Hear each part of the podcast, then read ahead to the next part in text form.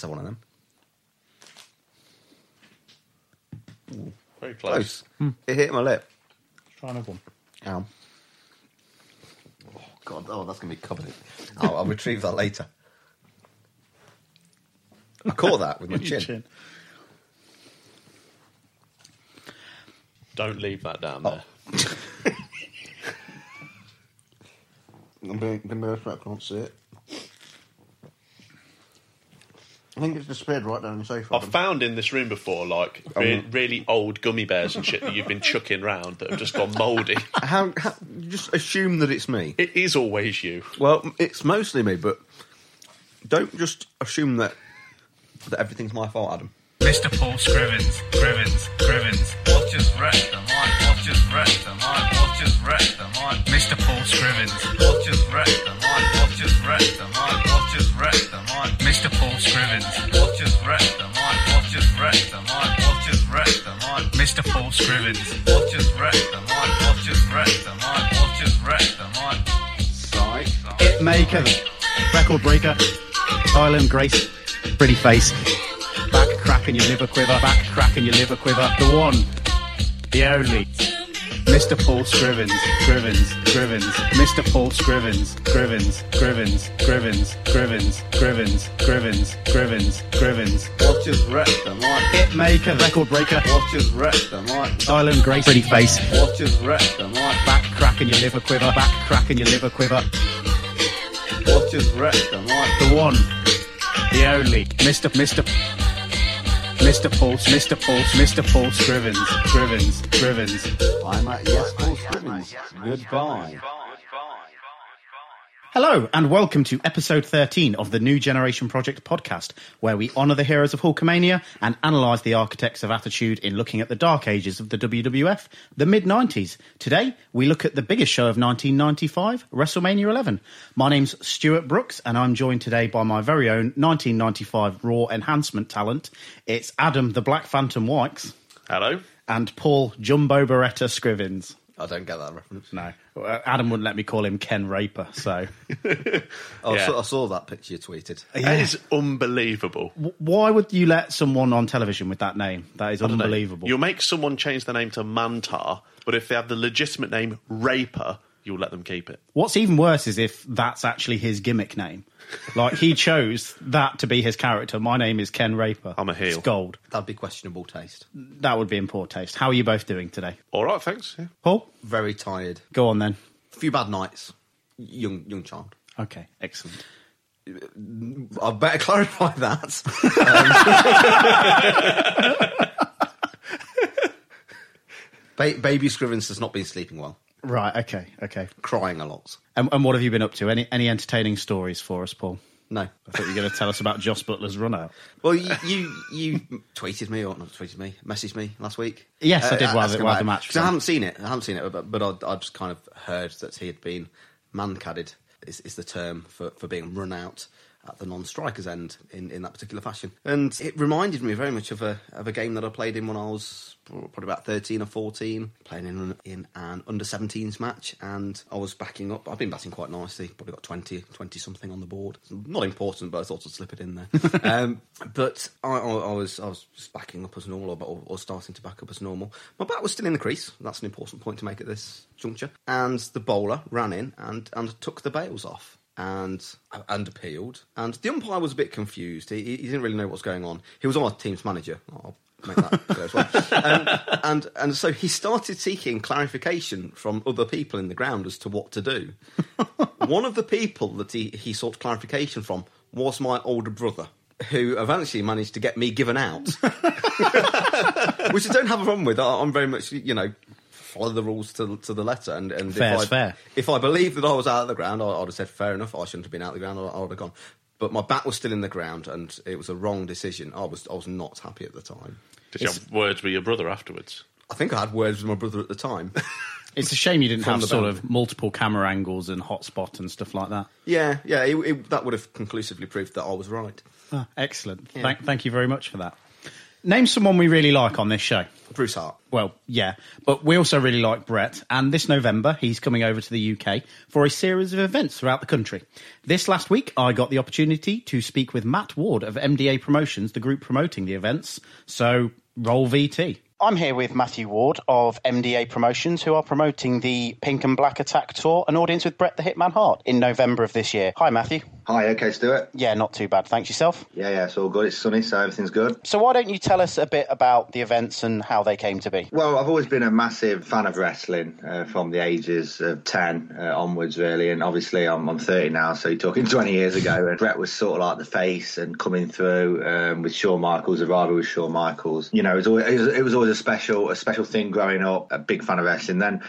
Okay. And then it's been the last couple of years I've really got back into it, and, and I've been starting promoting darts within that time as well, big big events, about eight hundred people. And I've been to a lot of, my partner Clifton Mitchell does a lot of uh, sportsman's dinners with boxers, and I've been to a lot of football sportsman's dinners. I just thought that nobody'd really done that concept of bringing a wrestler over with a dinner tour. I just wanted to do it, and massive fan really, and, and just be great to meet him. And, and I went to New Orleans in, in April and actually got that chance to meet him and, and cut a video for me to promote the tour. And you know, it was a, it was a bit of a dream come true to meet him really. So excellent. So why don't you tell me what makes these events unique as compared to, like you say, the other sort of wrestler speaking tours that have been over before? I did my research for about two months and looked into what the concept is, because it's slightly different to boxing. A boxer will, will come over, it'll always be the same sort of genre, like uh, they'll come over, sign, do, do a talk, everyone have a meal. And I thought, looking at some of the ones that have been done, which are great, Bret was over in March, which was fantastic, but it was more like a comedy club with tiered seating where he'd sign some stuff, you'd get some photo, you'd get like a photo with him sat down, and then he'd talk for two hours and he'd go. And I, it reflects that in the price, that we're sort of like going up to a higher grade with a meal, a comedian, it's going to be an auction. Uh, the photos that we're doing are going to be better than the, they've ever been done, what I could see before. We're going to put a green, a green screen up showing Bret's best matches in the background. He's going to, you You know, you're going to be pictured with Bret.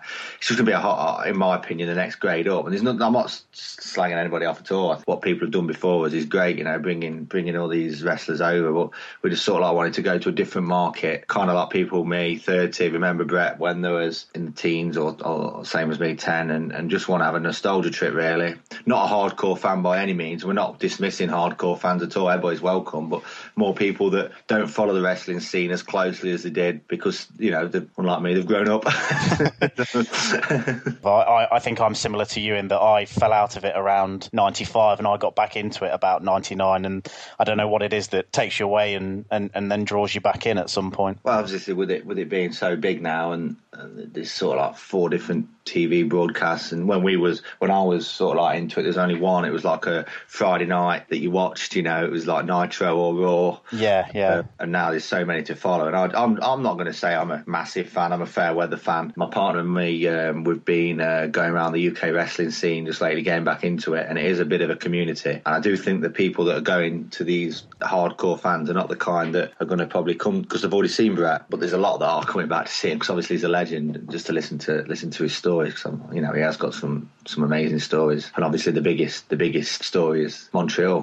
Do you think he's going to be happy to talk about that? Well, I met him in, in New Orleans. I don't like to I, hold on let me keep, keep bending down to pick that name up. I met him in New Orleans, and to be honest with you, he, he was adamant that he'll talk about anything, but he wants to keep it more lighthearted, because he, he came over and, and one of the shows he was a bit down and that, and he's because he, we have got John Gwynn, who's a, a sports broadcaster for Sky. He's done he's done all every sport there is under the sun, and he's going to be interviewing Bret, and I think he'll talk about anything, but that's going to be the, you know, people who don't know about it are going to want to know about it. So I'm sure he's going to have to talk about it at some stage during the tour, but he has had a lot of darkness that's gone into his life, so to keep it too lighthearted is going to be very difficult, because the main talking points in his life are quite negative events. He has got a lot of good things to talk about, and obviously the The one thing that British fans remember is the Bulldog match in nineteen ninety-two, which is yep. which we, we actually spoke to him about it, and he said that it was the it was rated the ninth best match in England. And if you, you can tell me eight better matches now, I'll uh, I'll be very impressed that have happened in England over the last twenty years. So yeah, yeah, I'd struggle to think of eight better than, than yeah. that one. Yeah, I think there's a ton of positive memories and uh, oh, through Bret's career. I mean, what we're covering through our series at the minute, endlessly, he's part of the most enjoyable stuff on on each of the shows we've done. We're up to nineteen ninety-five now, which is Is, yes, where he takes a bit of a back seat, but even when he's not so prominent, he's still a very enjoyable performer performer to watch, and there's a lot of great matches that people can, you know, ask him about and talk about. So yeah. Why don't you tell us the, the dates and the prices of the events? We've got five dates. We start off in the fifth of November in Leeds, so Bonfire Night uh, at Leeds Headingley Cricket Stadium. From then we go to Barnsley Metrodome on the sixth of November. From there we go to the iPro Stadium in Derby, the home of Derby County, on the seventh. The eighth we go to Premiership Leicester City. Excellent. Um, there we go, excellent. Premier League bound Leicester City, record points total, record wins. Yeah, happy days. Obviously a Leicester fan. Absolutely. Uh, that's the eighth of November. Then we finish up on the ninth of November in Birmingham's Edgbaston Stadium. Ticket prices, there's a slight difference with the Barnsley event. Uh, the Leeds event is one hundred pounds platinum, seventy golds and four forty silvers. The golds and platinums get you a, a three course meal, uh, and also the platinums uh, get you a, a free photo with Brett. It, it's, pre- it's pretty similar all the way through the board, but I'll talk about the Leicester one. The Leicester one is, is one hundred pounds for a platinum, which you get uh, a free photo with Brett, signed by Brett, an autograph of your choice, forty minutes mingling in his company with the other uh, platinum ticket holders, a three course meal and prime seats. The gold ticket's seventy-five pounds, you get a free photo with Brett, a three course meal, and obviously uh, behind the platinums with the, with the tables, and there is a chance to, to to purchase merchandise and get Brett to sign at a small cost as well. And if you want more photos, we can we can cater for that as well. And then the silver tickets, the thirty pounds each, that'll just get you into the venue just to hear him speak. But then again, you can buy photos and you can buy merchandise as well. So there is the option. So we're trying to cater for everybody. If you want to do the whole package, it's you know it's there. And if you want to just come in and hear Brett, and you know you're struggling for money or whatnot, it's it's it is you know it is one hundred pounds, and we know times are difficult at the moment. But you know we're trying to cater for everybody here and, and trying to make sure that everybody can enjoy Brett when he's over here. Yeah, it sounds like there's a different option for what you want from the event. Yeah, if like you and I, Brett's your childhood hero and you want to get the opportunity to really meet him and listen to him talk and get the autographs and stuff, then add the meal on top of that and it sounds like a fairly decent deal. It's Saturday night as well, you know, afterwards we finished about eleven o'clock, you know, town's just ten minutes away, just make a night of it. It's five, six months away, so you can you can plan it, and you know, Leicester's a great night out and it's a great venue, Leicester City. You don't know, Leicester might be playing Manchester United on that day. It might well, be exactly, it might yeah. Be fantastic. You know, we'll find out in a couple of weeks who they've got. Okay, brilliant. Anything else you wanted to add before we sign off? You know, th- if this goes well, which the tickets are selling very strongly for, for five months before, we are going to try and bring everybody over. That you know, we, the next one that we're we're going to try is maybe Shawn Michaels. That's not confirmed or anything. I mean, I mean, I've spoken to his agent with a couple of emails, but I am waiting to see how this one pans out. Pans out because it is going well, and maybe we're going to try and see if this, you know, if the meals and, and everything, and, and people might the way the way the tickets are going for Leicester, it's a, we're about forty to fifty percent sold and we're like fifty, fifty five months away, so yeah, we're five months away. That's massive. Yeah, massive. So we've not even advertised it yet. We've, we've just put a few things on Twitter and the internet and the website. As soon as we start hitting uh, advertising in the Leicester Mercury and, and, and doing things like this as well, I do think that the tickets will, will, will have a big surge. Excellent, brilliant. Thanks for your time today, Matt. No problem. Cheers. These events definitely sound like something a little bit different, and we'll definitely be at the Leicester event, being as you know we can hear the King Power Stadium from our house, can't we, Adam? Yes, we can. If you want to get tickets, the website is w w w dot m d a promotions dot co dot u k, or they have a Facebook page that I'll link from ours. In honour of our WrestleMania main event containing an actual non-wrestler, I asked our Facebook page to book us some ridiculous celebrity involvement in a WrestleMania, and as ever, you guys delivered. So I've got some of my favourites here, boys. Let's see what you think. We have Bruce Forsyth versus Bob Barker for the undisputed Price is Right Championship. Oh, I like that. Yeah, yeah. Mister Backlund versus Zeb Coulter versus Barack Obama in a T L C match for the presidency of the U S A. That's I like. Yeah, I'd pay yeah. vast sums of money to watch that. I, I actually think Barack... Have you seen that? Was it in Catching a Fly? No. There's some footage, I'm sure it is, like there's a fly running around and he just grabs it like, whoa. That guy is the coolest. Okay. And if you can catch flies, you'll yeah. be good in a wrestling three-way. Someone's put, does The Rock count as a celebrity? Because if so, I have some great WrestleMania plans involving John Cena. mm. That's really good. Yeah. Mick Foley versus Evander Holyfield in an ear versus ear match. Very, I like. Very good. Very yeah. good. The loser gets his other ear bitten off by Mike Tyson. Les Dennis hosting a Family Fortune skit with the Harts versus the McMahons, and Bruce Hart goes over, of course. Yeah, yeah, no, that's good. Richard O'Brien versus Stone Cold Steve Austin in a hair versus hair match. I don't know who Richard O'Brien is.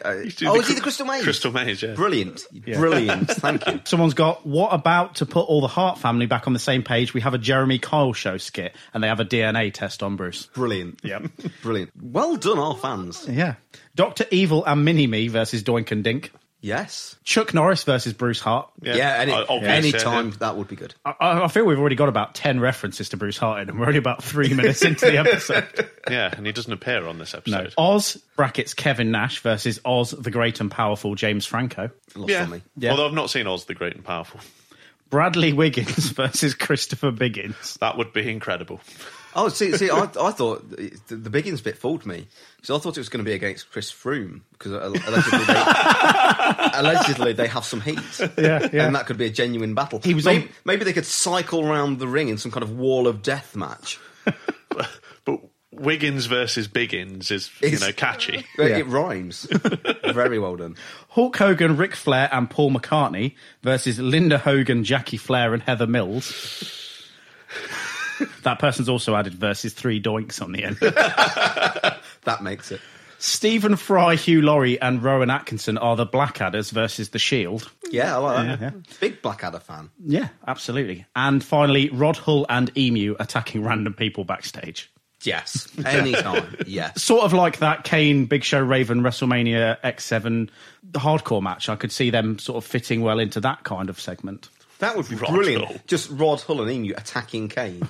That would be T V in, in a golf buggy. They, I mean, no, I don't think I don't think that's translated to America, so it'd be lost on a, a large proportion of the audience. But still, for for the people who know who Rod Hull and Emu are, that would be gold. Were were oh yeah, oh, yeah. Well, yeah. I believe Emu's still with us.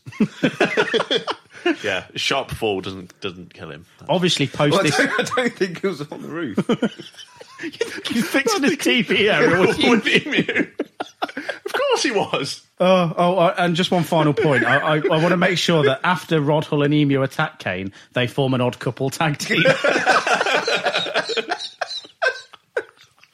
Very good. Yeah, brilliant. I'd like to see that. As a, as a whole card, yes. Yeah, yeah, yeah. Quite frankly, it'd be better than this WrestleMania. Yeah, that that was absolutely fantastic, guys. You did some great stuff there. Very much made us laugh. Thank you very, very much. For this show, I asked Adam and Paul to book their own WrestleMania card. We're going to do a bit of armchair booking now. Basically, what I wanted is, based around the feuds and the storylines that were going on at the time with the roster we've got, what could you come up with that you think would be a better card than this? I know this is internet armchair booking, but it's generally considered the card here is very, very weak. So I thought I'd get you guys and myself to have a go at booking something a little more appealing for this show. So, well, I, I think this time, because we always go first, so then you always chip in, and I think you just steal some of our ideas. So why don't you go first, Stuart? Wow, okay. Yeah, yeah, I can do that. Okay, so my W W F World title match, obviously Shawn Michaels has won the Royal Rumble, so that's a lock. Shawn Michaels versus Diesel is the main event. So what I've got is Diesel with Lawrence Taylor versus Shawn Michaels with Sid.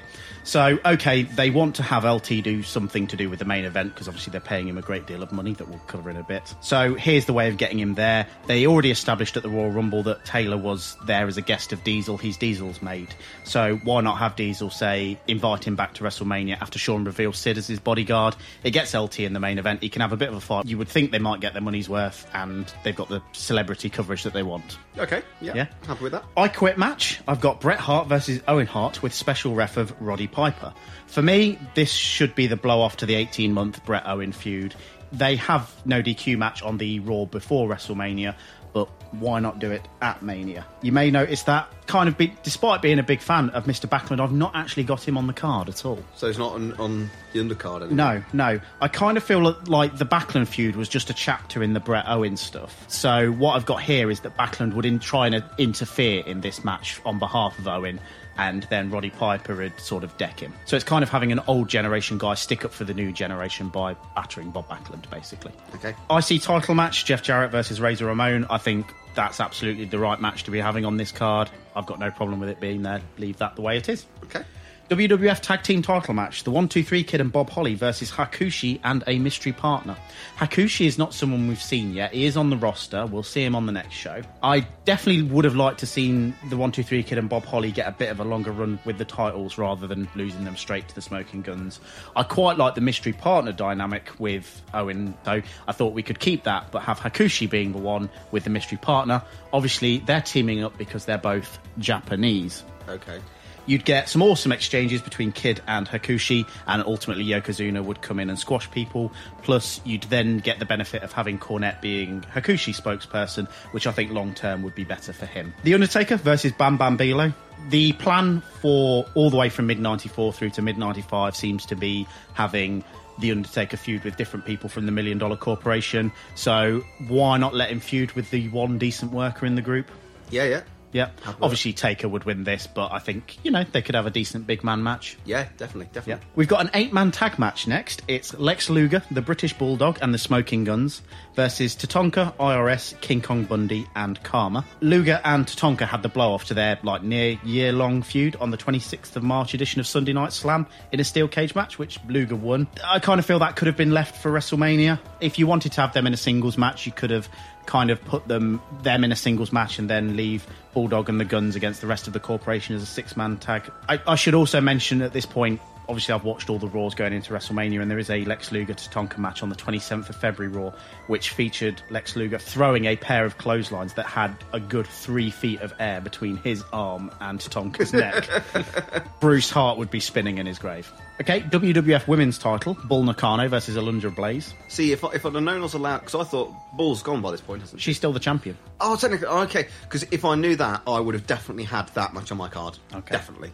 They actually had a killer match on Raw the night after WrestleMania, so why the hell wasn't it on WrestleMania? Mm. That match also kicked off Alundra's next angle, where after Blaze wins the title back from Nakano, she gets attacked by Rhonda Singh, a k a. Bertha Faye, and receives ah. an injured nose. Oh, okay. This nose injury caused her to return with both a new nose and a new pair of jugs. So you, you'll get to see that at SummerSlam, Adam. I'll, I'll, well, I look forward to that, yeah. Yes, I appreciate this is the exact same match that was on at SummerSlam, but just give them seven minutes to do some cool stuff. And my final match I've got here is a tag team match between the new Head Shrinkers and the Blue Brothers. That's just there to fill time if you need it, or chuck it on the pre-show or something. And then my last note is something involving Mantar, maybe versus Dink. Okay. Thoughts?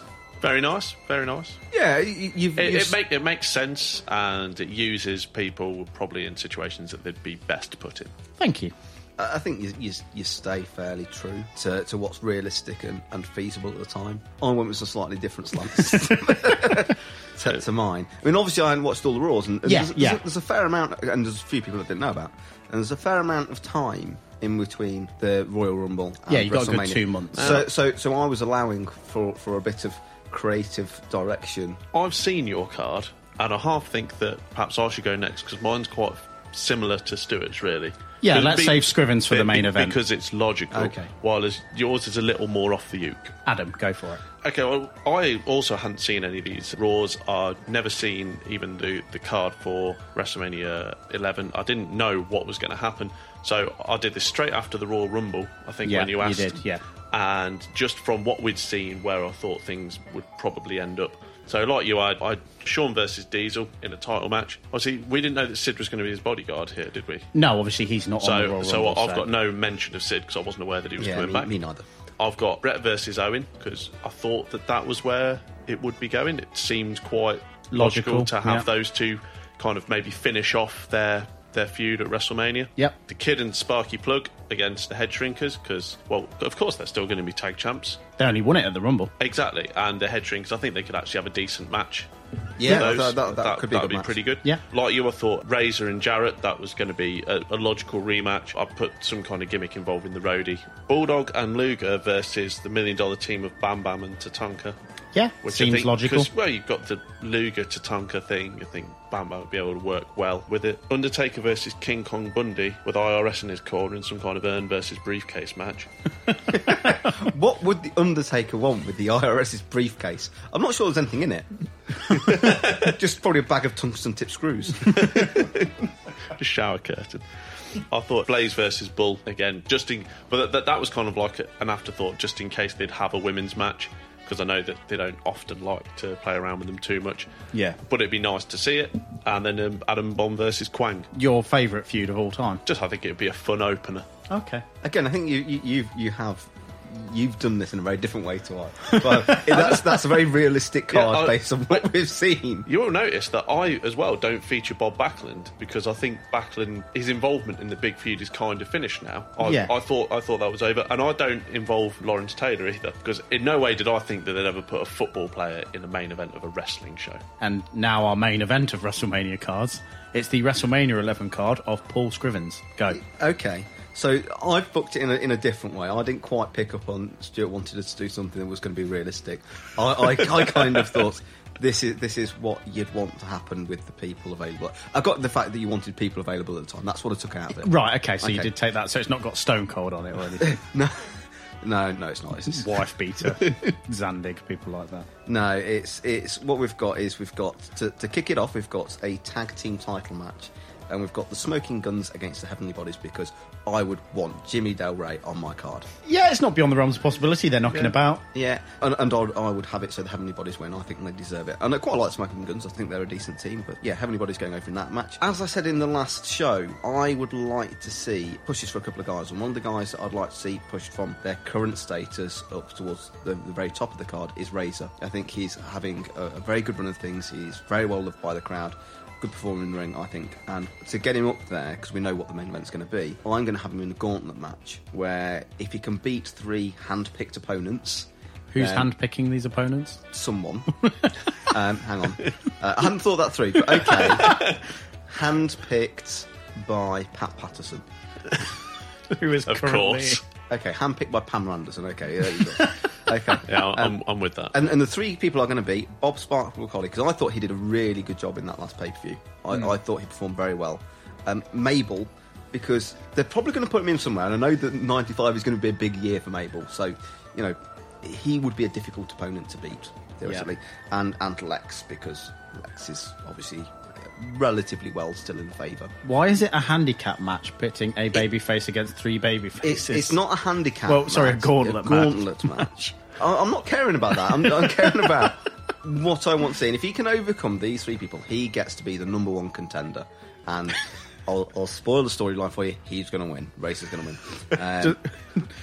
Um, is Pamela Anderson the evil heel authority figure now? Yeah, she could be heel. Yeah. Okay. Okay, next. And then we've got the Bulldog against Jim the Anvil Nine Hearts. Just because I think, uh, I mean, I've not, I don't know a massive amount about either of those apart from Nine Hearts Beaver. I would like to see a match between those two because actually I've seen little bits of Bulldog and, you know, in this era I think I've not hated what I've seen. I've not loved it, but I've not hated it. I've not really seen Nine Heart wrestle, but I think he looks like he could be good. You are aware that on the last pay-per-view I said Nine Heart had left again. I missed that bit out. But anyway, I, I kind of feel that, that they should be this bit. They've both been involved in this Bret Owen thing, but I'd like yeah, to see I, I do see it. The logic there if Nine um, Hart was still around, yeah. I would like to also see Jeff Jarrett against Owen for a couple of reasons. One, I, I think they could have a really good match. Also, I'd like to see Owen win some gold, but I, I think he deserves a belt, and I think that he could do... good job and have a good run with a few people as, as an I C champion. You are aware they're both heels, right? I'm booking this as I want to see it. Stop pulling holes in everything. It's ruining my fun. Bam Bam against Yokozuna. You are aware they're both heels, right? Yes, okay, they're fine. You are aware you've just booked two heel versus heel matches in a row on a well, WrestleMania well, card. Well, no, I wasn't, but actually, you, you see, although for me, Bam Bam is a heel that I like, though. So he's, he's, he's one of the, the, the people, okay, he's, he's, he is a heel, but for me, I want to, I, I like him. Do, do you get what I mean? Yeah, yeah. So so I almost, I, although I do realise that he is a heel and he's booked as a heel, for me, he's a face. Because I don't, I, don't, I don't care about necessarily what they're supposed to be, I care about what I want to see. But yeah, anyway, I'd, I'd like to see that, and I'd like to see Bam Bam win, yep. Because Bam Bam is another person that I think's had a really good run since we've been doing these podcasts, who deserves to be higher up the card, and I think beating Yoko could be a way of doing that. I'd like to see Bret versus The Undertaker. So we've had our heel, heel, heel, heel, then face, face. Yeah. It's fine.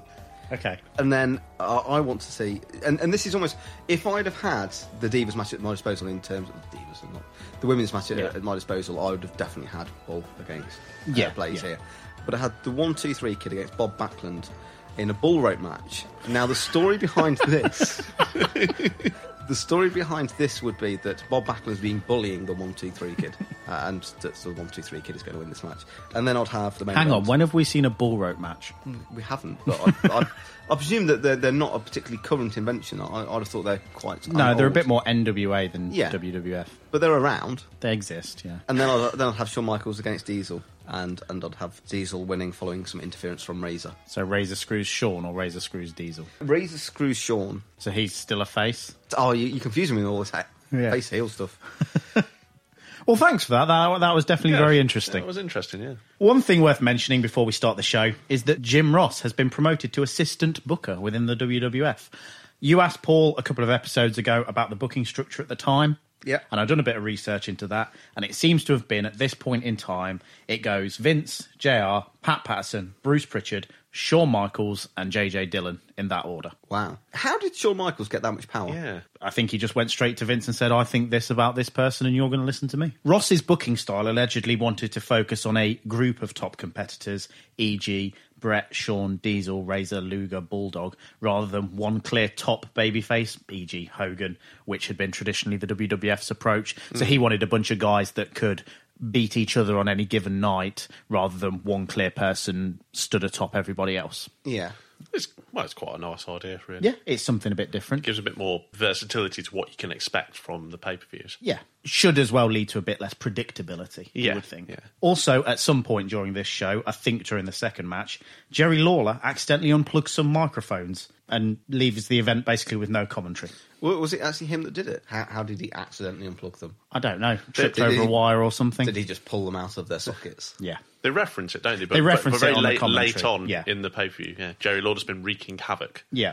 Basically, Lawler and Vince would later re-record the missing parts. There was no dark match for this show, so I guess the Brooklyn Brawler was preoccupied or something. Yeah. He was unavailable. They could have had some of my matches on there. Yes. A three-person gauntlet match on the pre-show featuring four baby faces. I'd still like to have seen it. Oh, and the pre-show wasn't on the Silvervision D V D, so we didn't watch it. I did find it on YouTube, but after watching the nineteen ninety-five Raws, I am so fucking sick of Todd Pettengill, I just couldn't take any more.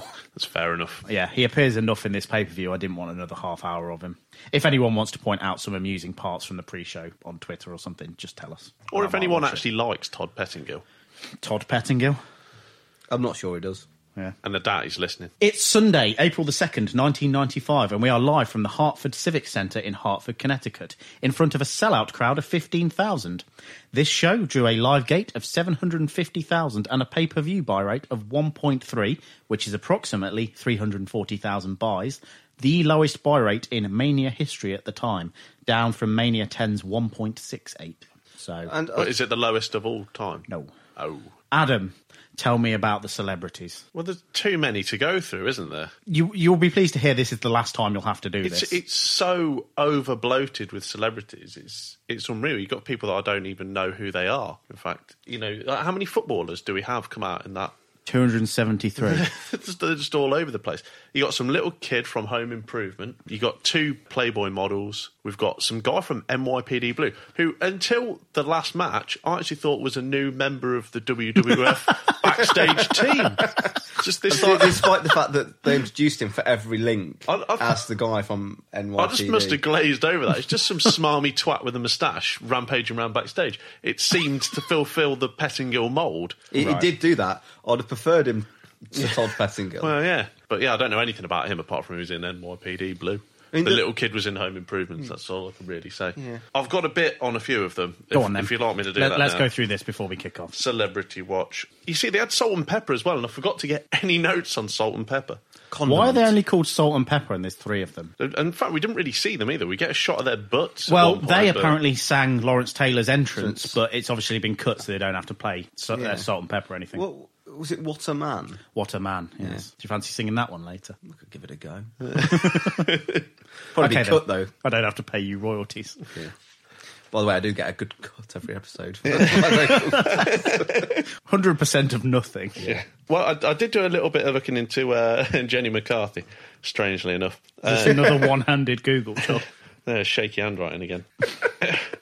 But the, the thing is, I can see it is. I'm, I'm sat opposite, I can't see. Yeah. I didn't find an awful lot on her because she's mainly known for doing the modelling, I think. So she she appeared for Playboy in nineteen ninety-three, and she was the Playmate of the Year in nineteen ninety-four, and apparently that landed her about one hundred thousand dollars Not or bad. Something. So she was she was doing all right for herself. Good work um, if you can get it. Yeah, apparently she's like kind of Catholic and is from a Catholic school and things, and did her Playboy shoot in the Catholic school's uniform, something, and got a little bit of heat in her hometown over the, over doing that, I think. Fair enough. She's a heel. Yeah, well, well hmm, according to the Catholic Church, she is, yes. Well, I'll book her against another heel. Um, uh, she also hosted something called Hot Rocks, which was on the Playboy T V channel, which was uncensored music videos, okay, which I imagine was interesting. Then she was hired to do M T V Singled Out, which is, I take it, one of those sorts of reality pick-a-date type shows. I think it's like a show. dating show, I vaguely remember it. Yeah. She was in a sitcom titled Jenny, apparently, in nineteen ninety-seven, which ran for, like, one season. I've it's never, actually great. I've never heard anything else about it. Was was that right up there with Stacked? Possibly. Obviously, she was in Basketball in yeah, nineteen ninety-eight, which, which is a great, great yeah. film. And she was in Scream three. Was she? Apparently. And then also in Scary Movie three as well, playing the same role. Okay. She was married, and she had this one son. And then she was going out with Jim Carrey and living with him from two thousand five to two thousand ten. Okay. Bizarre. And, well in, done, and interesting, in, to, to bring it back to her wrestling celebrity theme, she's currently, well, since two thousand thirteen, been dating and I believe is engaged to Donnie Wahlberg. That's according to Wikipedia, by the way. I thought you were going to say yeah. she's engaged to Mantar. Yeah, I, I thought you were going to say Mark Wahlberg. yeah. yeah, a bit of an add-on to Pamela Anderson Part Two.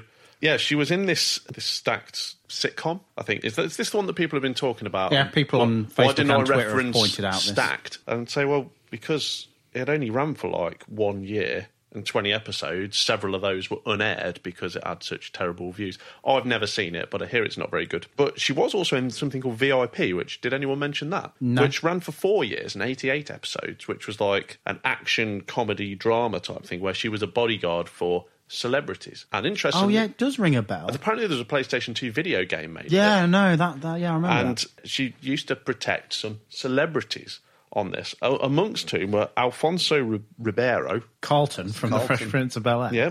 Jerry Springer. From the Jerry Springer Show. And one Stone Cold Steve Austin. What? Pamela Anderson was Stone Cold Steve Austin's I bodyguard. D- I don't know if this is bullshit, but if that exists, we should find that episode yeah, and yeah. watch that and, and review it. She she would be the person, if anybody threw a big can of beer at him, would get in the way. Yeah, t- take the hit. Yeah. Mm.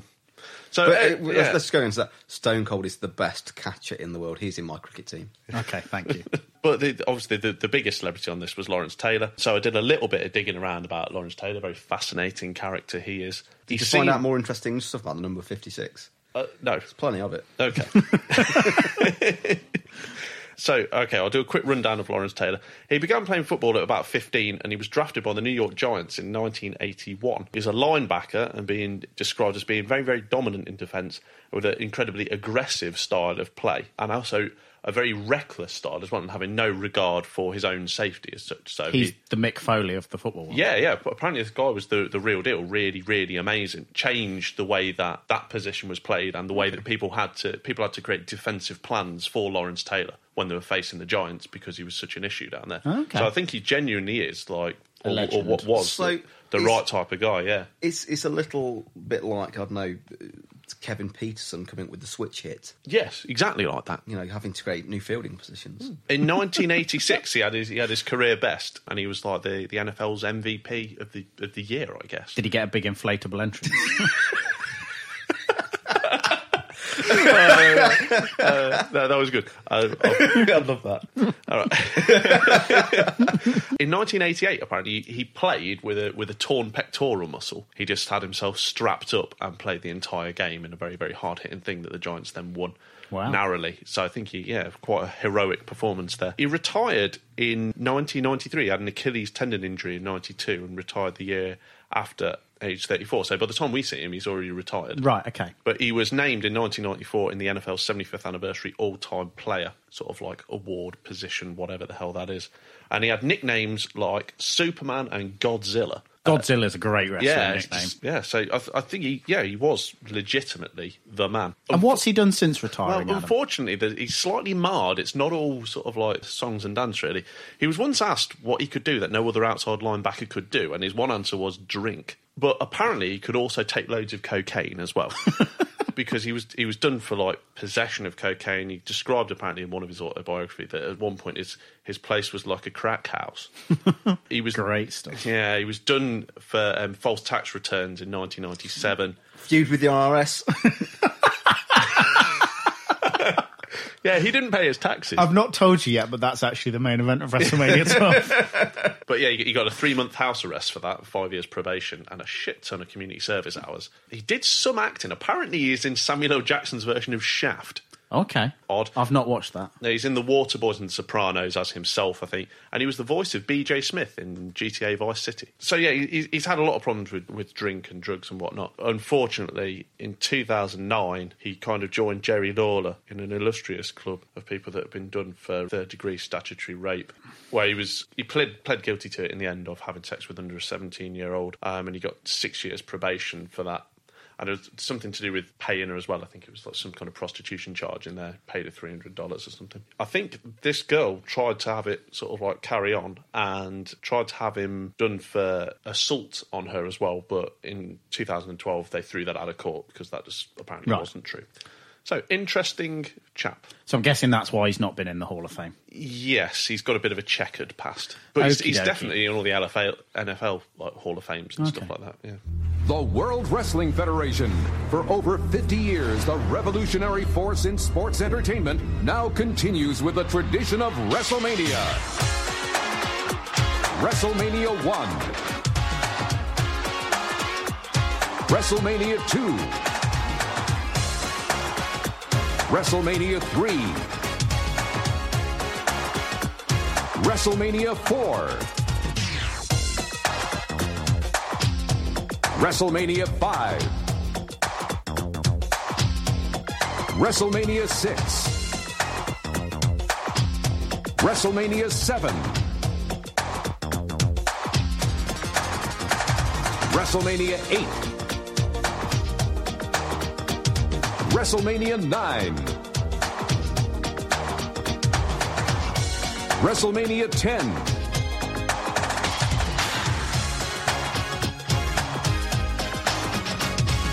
and now WrestleMania eleven, this year starring Baywatch's Pamela Anderson, Home Improvement's Jonathan Taylor Thomas, M T V's Jennifer McCarthy, N Y P D Blues' Nicholas Turturro, with special musical guests Salt-N-Pepa, and featuring Lawrence Taylor's All-Pro team.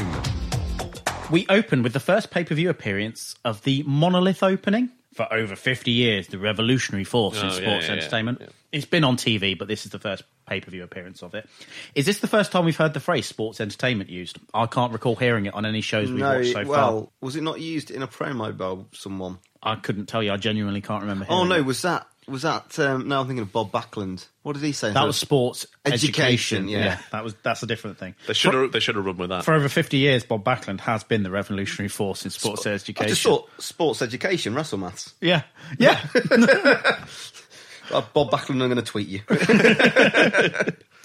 Also, fifty years would make the forming of the W W F in nineteen forty-four, which it obviously wasn't.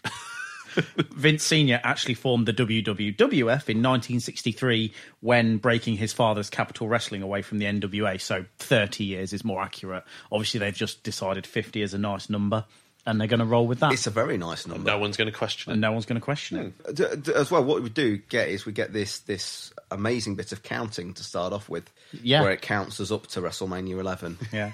At WrestleMaths. The opening promo, besides focusing on the numbers, focuses on all the classic matches that have happened at WrestleMania with all the huge stars. See if you remember some of these. The triple threat match at WrestleMania one between Cyndi Lauper, Muhammad Ali and Liberace. Remember at WrestleMania five when they had that six-man tag with Run D M C? Yeah. Or Robert Goulet versus Donald Trump at Mania six. And lest we forget the incredible Taipei death match between Macaulay Culkin and Chuck Norris at WrestleMania seven. I'd, I would have actually loved to have seen that. Interestingly enough, did you spot WrestleMania nine celebrities are Jim Ross in a toga and yeah. an elephant? This year's WrestleMania is apparently starring Pamela Anderson, Jonathan Taylor Thomas, Jenny McCarthy, Nick Turturro, Salt-N-Pepa, and Lawrence Taylor's All-Pro team. Look, Vince, I get that you have no confidence in the roster at the time, but bloody hell, not a single wrestler is even mentioned or single match is shown in that opening promo. Mm. I again realised that the two biggest stars of the first ten years of WrestleMania are now in W C W, but Piper was at one, Bret's been around since two, and Shawn's been around since five. You could make some clips involving those guys, surely. Everything you kind of need to know about the hierarchy involving celebrities over wrestlers on this event, this opening promo tells you this isn't about any of the wrestlers. Mm. What did you make to it? Confusing. This is a wrestling show, is it not? It also made me think, how much cash are they pouring out to pay all of these different celebrities to be in this? Because, as I point out, there's loads of them. I've got a figure for Lawrence Taylor, which we'll talk about later on. I don't really have anything for anybody else, but yeah, it's you can only presume Pamela Anderson, well, she got twenty-five grand for the Royal Rumble, so it's going to be in the same ballpark yeah. for this. They're not going to be cheap. You could certainly get Mantar a lot cheaper. Yeah. Paul? It was difficult in the respect that, there's, as as we said, there's been a fair amount of time in between the Royal Rumble and now, and I could do with the opening package telling me a bit about what's happened in that time. And it told and, you nothing. And it told me nothing. Told you Cyndi Lauper was at WrestleMania one. Well, it it doesn't. Okay, we, we reference these, these celebrities that we've got here, but I don't know, other than Pamela Anderson and a bit about Tim, I don't know the other people. I don't know anything about their backgrounds or why I should care about them. Special Olympian Kathy Huey sings the national anthem. She was a late replacement for the rock band Fishbone. Oh, what happened to them? Well, I'm guessing the change was made due to the Special Olympics that yeah. year being held in New Haven, Connecticut. So I think it's Vince trying to get back in the good books of that state. Our hosts are Vince McMahon and Jerry the King Lawler. Vince thanks his loyal W W F customers for buying the show and tries to explain to, and I'm using inverted commas here, new customers what WrestleMania is all about. Given that buy rate, we've established there probably aren't any new customers watching this. I will say, though, Lawler's little explanation of WrestleMania was quite good. It was, actually. I, yeah. I noted that he, he started he, the show well. well there. Went downhill soon after, but... Did you notice something different about the referees in this show? There's there's quite a few guest referees that are umpires and things. Well, yes, you've got that, but just in general, how they look. They've got the stripy shirts. They've got the stripy shirts. They've been wearing the blue shirts and the bow ties up until mm. this pay-per-view. Oh, no, I didn't. This did is the notice. First pay-per-view appearance of the W W F refs in stripes. Are they Excellent. Still in those stripes? Yes. Our first match is the Allied Powers, Lex Luger and the British Bulldog, versus the Blue Brothers. There was little to no build for this one, really.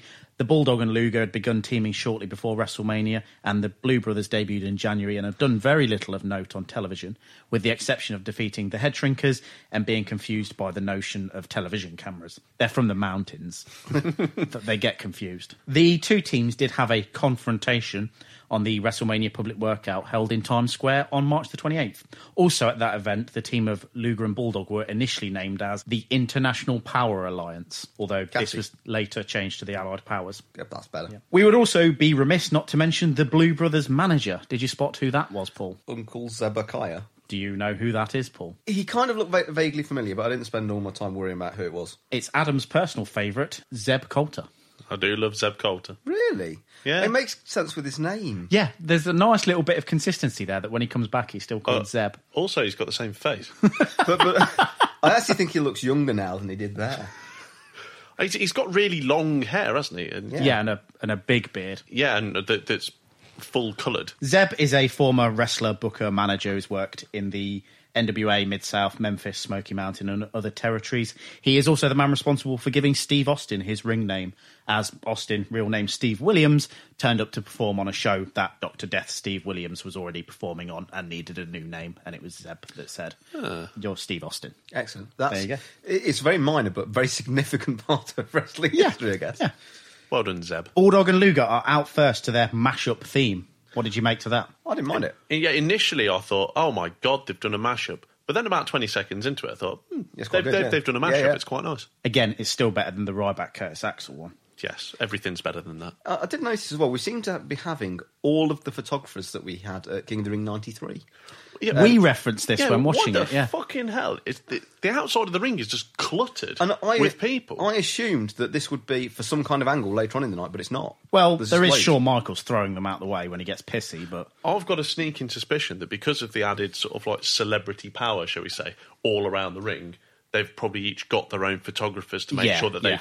So you've got about twelve photographers just hanging around the outside of the ring. They they actually get in the way at some parts, don't mm. they? The Blues are out next to pretty much silence, though I did quite like their theme tune. It had a good guitar mm. solo going on in it. I can't remember it. No, it was not that memorable, memorable for yeah. you. The Blues attack to open, but the Powers fight them off and whip the Blue Brothers into each other. Irish whips to the ropes, and we get a botched double power slam with Luger almost landing himself yeah. and the other Blue yeah, Brother on well, the Bulldog. He manages to do it like because they go into it at pretty much the same time and think this could work. This, you know, the symmetry could be nice, but he manages to somehow take so long to do it and rotate in midair at the same time yes. to land on. To land on Bulldog. It's the turning that, that confused me, because I think Bulldog did it spot on. Yeah, yeah, yeah. You know, nice and in, in the right place. And yeah, Luke just picks him up for the slam and then just rotates as he brings him down. And it looks quite nasty. And it looks really, really stupid, yeah.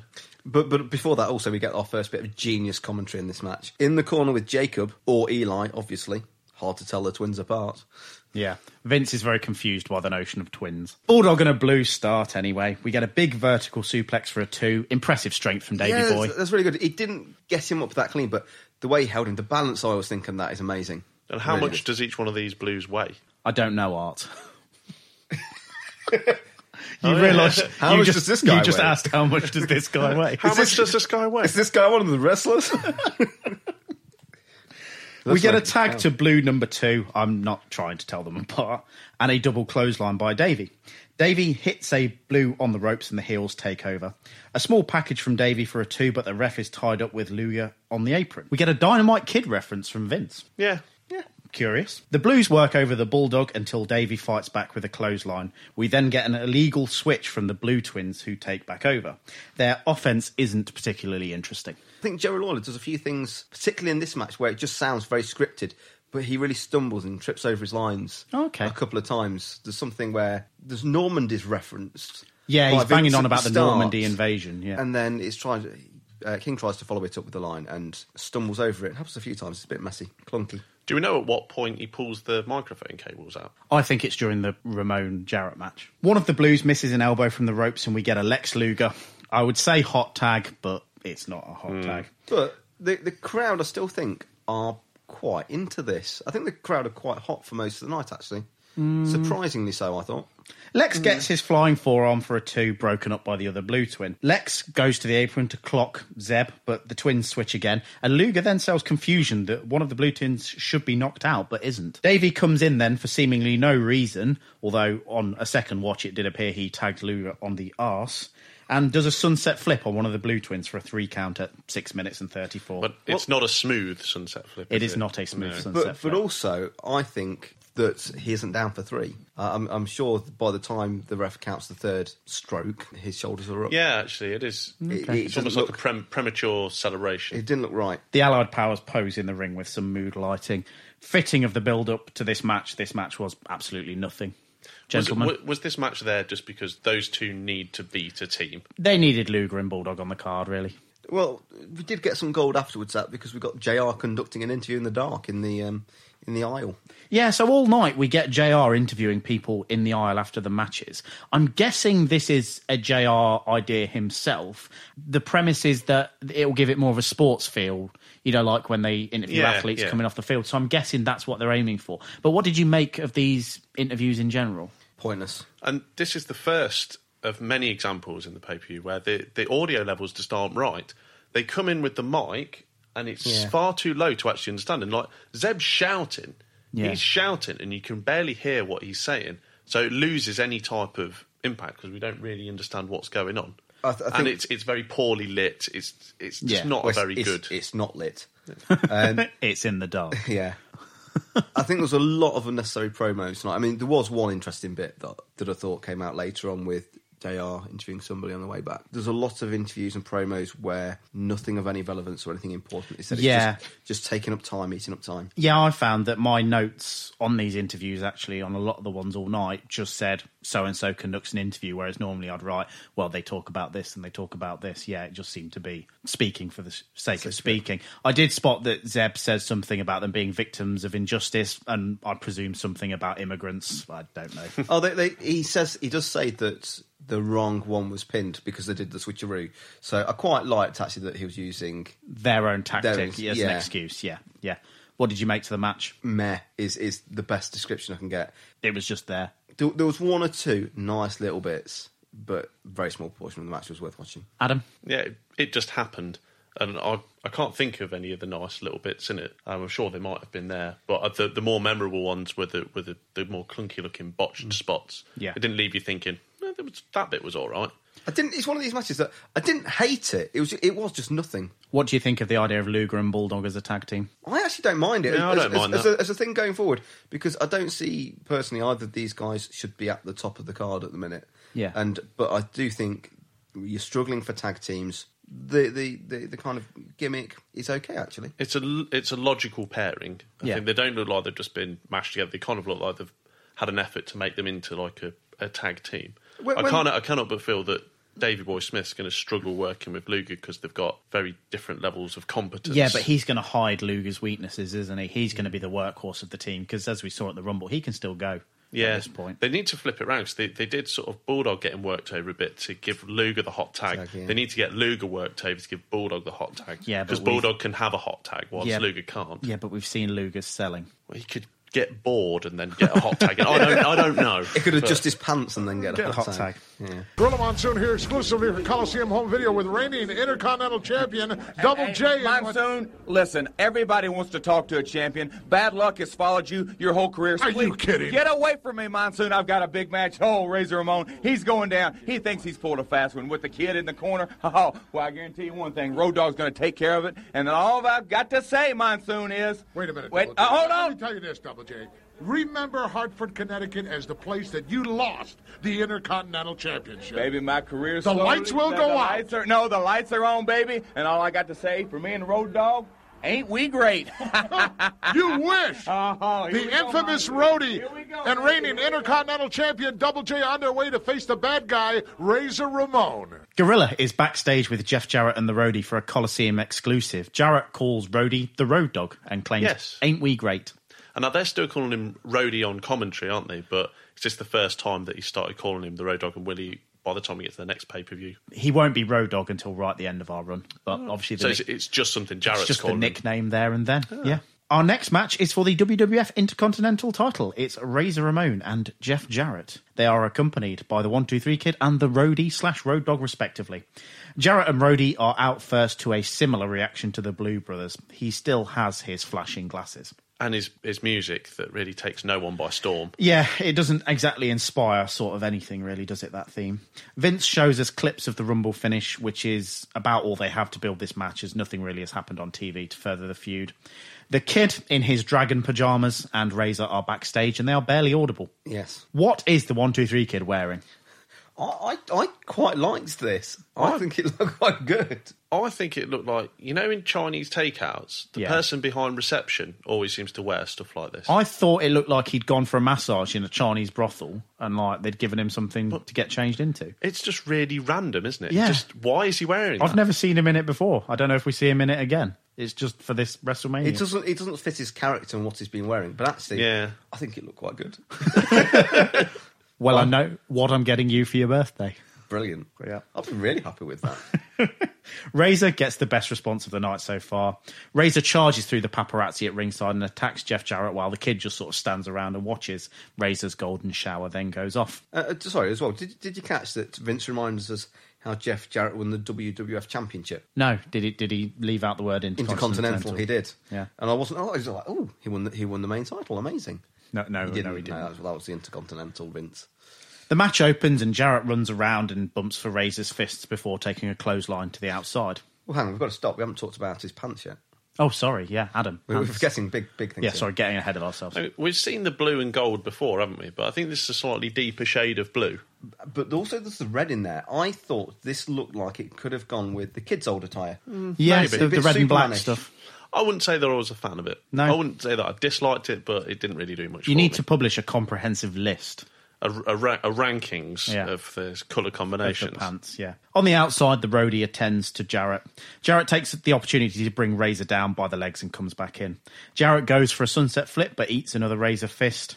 Razor whips Jarrett to the ropes and almost into the roadie, but he manages to stop at the very last moment. Razor pushes Jarrett into the roadie and gets a schoolboy for a two. Razor sets Jarrett up for the edge, but as ever, he's next to the ropes, so roadie pulls him out of it. Jarrett goes to leave, but the kid stops him. Another schoolboy from Razor for a two. Jarrett takes over and the roadie interferes again from the outside. There's a lot of interference in this one. Yeah. There is a lot of interference, but there's also quite a lot of almost like what I'd call double bluff kind of sequences and, and kind of telegraphing and scouting yeah, of moves. Yeah. Which I kind of quite liked. And there was, there was one that got a real panto reaction from the crowd when Jeff's going into the corner, he does the cold kind of lifting himself up, but Razor kind of, he's a bit too smart and yeah, and, and he stops, yeah. And, and the crowd are laughing like they're, they're at a famous pantomime, I can't remember, Jack and the Beanstalk or something. Razor whacks the roadie into a turnbuckle and it made quite the clank noise. Did you hear that? Brilliant. It, that I thought... That must have really hurt, because yeah. I don't know how that sound came about. Without hurt. Without hitting his head. Yeah. He's down for ages from that, isn't he? he? Is. Yeah. I thought that was like a legit... Yeah, he's pro- probably concussed. Yeah. Again, Jarrett and the roadie regroup on the outside. Jarrett back in and gets a neck breaker and a pair of nice drop kicks before doing some strutting. Jarrett misses an enziguri, Razor misses an elbow, and I'm pretty sure they did this exact same sequence at the Royal Rumble. It's, Probably, yeah. It's like a carbon copy of the, the Rumble match in many ways. Mm. But I just I don't think the moves are done with the same crispness as they See, were. Like, I thought the sunset flip bit looked a bit clunky. So he doesn't quite grab him on there. He has to edge back and grab him. It's... See, I, I, I disagree because I thought the... Because um, you, the, you the thought they hadn't gelled quite well there. No, I, I, I thought this was better. Jarrett gets a sleeper hold, but Razor quickly elbows out and gets a backslide for a two. Is this the two where we go? He goes, one, two. He got him! Wow, no he didn't. Literally in that tone. Have you not noticed that is Vince's commentary for every yeah. pinfall ever? But but it was it was the lack of interest which with which he said, wow, no he didn't, that really stood out. He's got a real irritating habit of, of when the counts are being done, of saying one, two, and then shouting new champion. And then yeah. And then going, oh no. No. It's not even well, well it is this is a championship match, but he would Do Ye- yell it in any match. Jarrett goes back to his sleeper, which Razor only sells for slightly longer. A third rest hold is moderately more successful, but Razor picks up and drops Jarrett out of it. They run the mid-ring collision spot and both men go down. We get a double count and Razor drapes an arm across Jarrett for a two. Both men back up and Razor gets the sack of shit for a two. Kid tries to interfere on the outside, but Jarrett kicks him into the railings. Mm, that was good. What's that all about? Well, it was it was interesting. It was different because it looked as if he was going to kind of crotch him on the ring post, didn't it? Yeah. And then he just kind of pushes away. But I thought that was nice because that's something I hadn't seen before. But why is the babyface yeah, second interfering for no reason? Doesn't it make him look deceitful and incompetent at the same time? Yeah. So he's doing a heel move and he's failing And then at failing it. at it. That's it. Exactly the sort of thing I want on my WrestleMania, on my WrestleMania messily booked face heel card. Yeah, excellent. Razor misses a jumping bulldog off the second rope and sells the knee. Jarrett goes for a shin breaker and signals for the figure four. Razor tries to hang on and Jarrett grabs the ropes for leverage. Razor turns the hold over and gets a pop, but Jarrett gets out and sells his knee. Jarrett swings for a moment but gets set up on the top rope for a back body drop. Now that, overall I liked the, the back body drop afterwards, but the setting up of that wasn't very crisp, I'll, I'll give you that one. Razor signals for the edge, but before he can hit it, the roadie sneaks in and clips Razor's knee as Tim White calls for the D Q at thirteen thirty-two.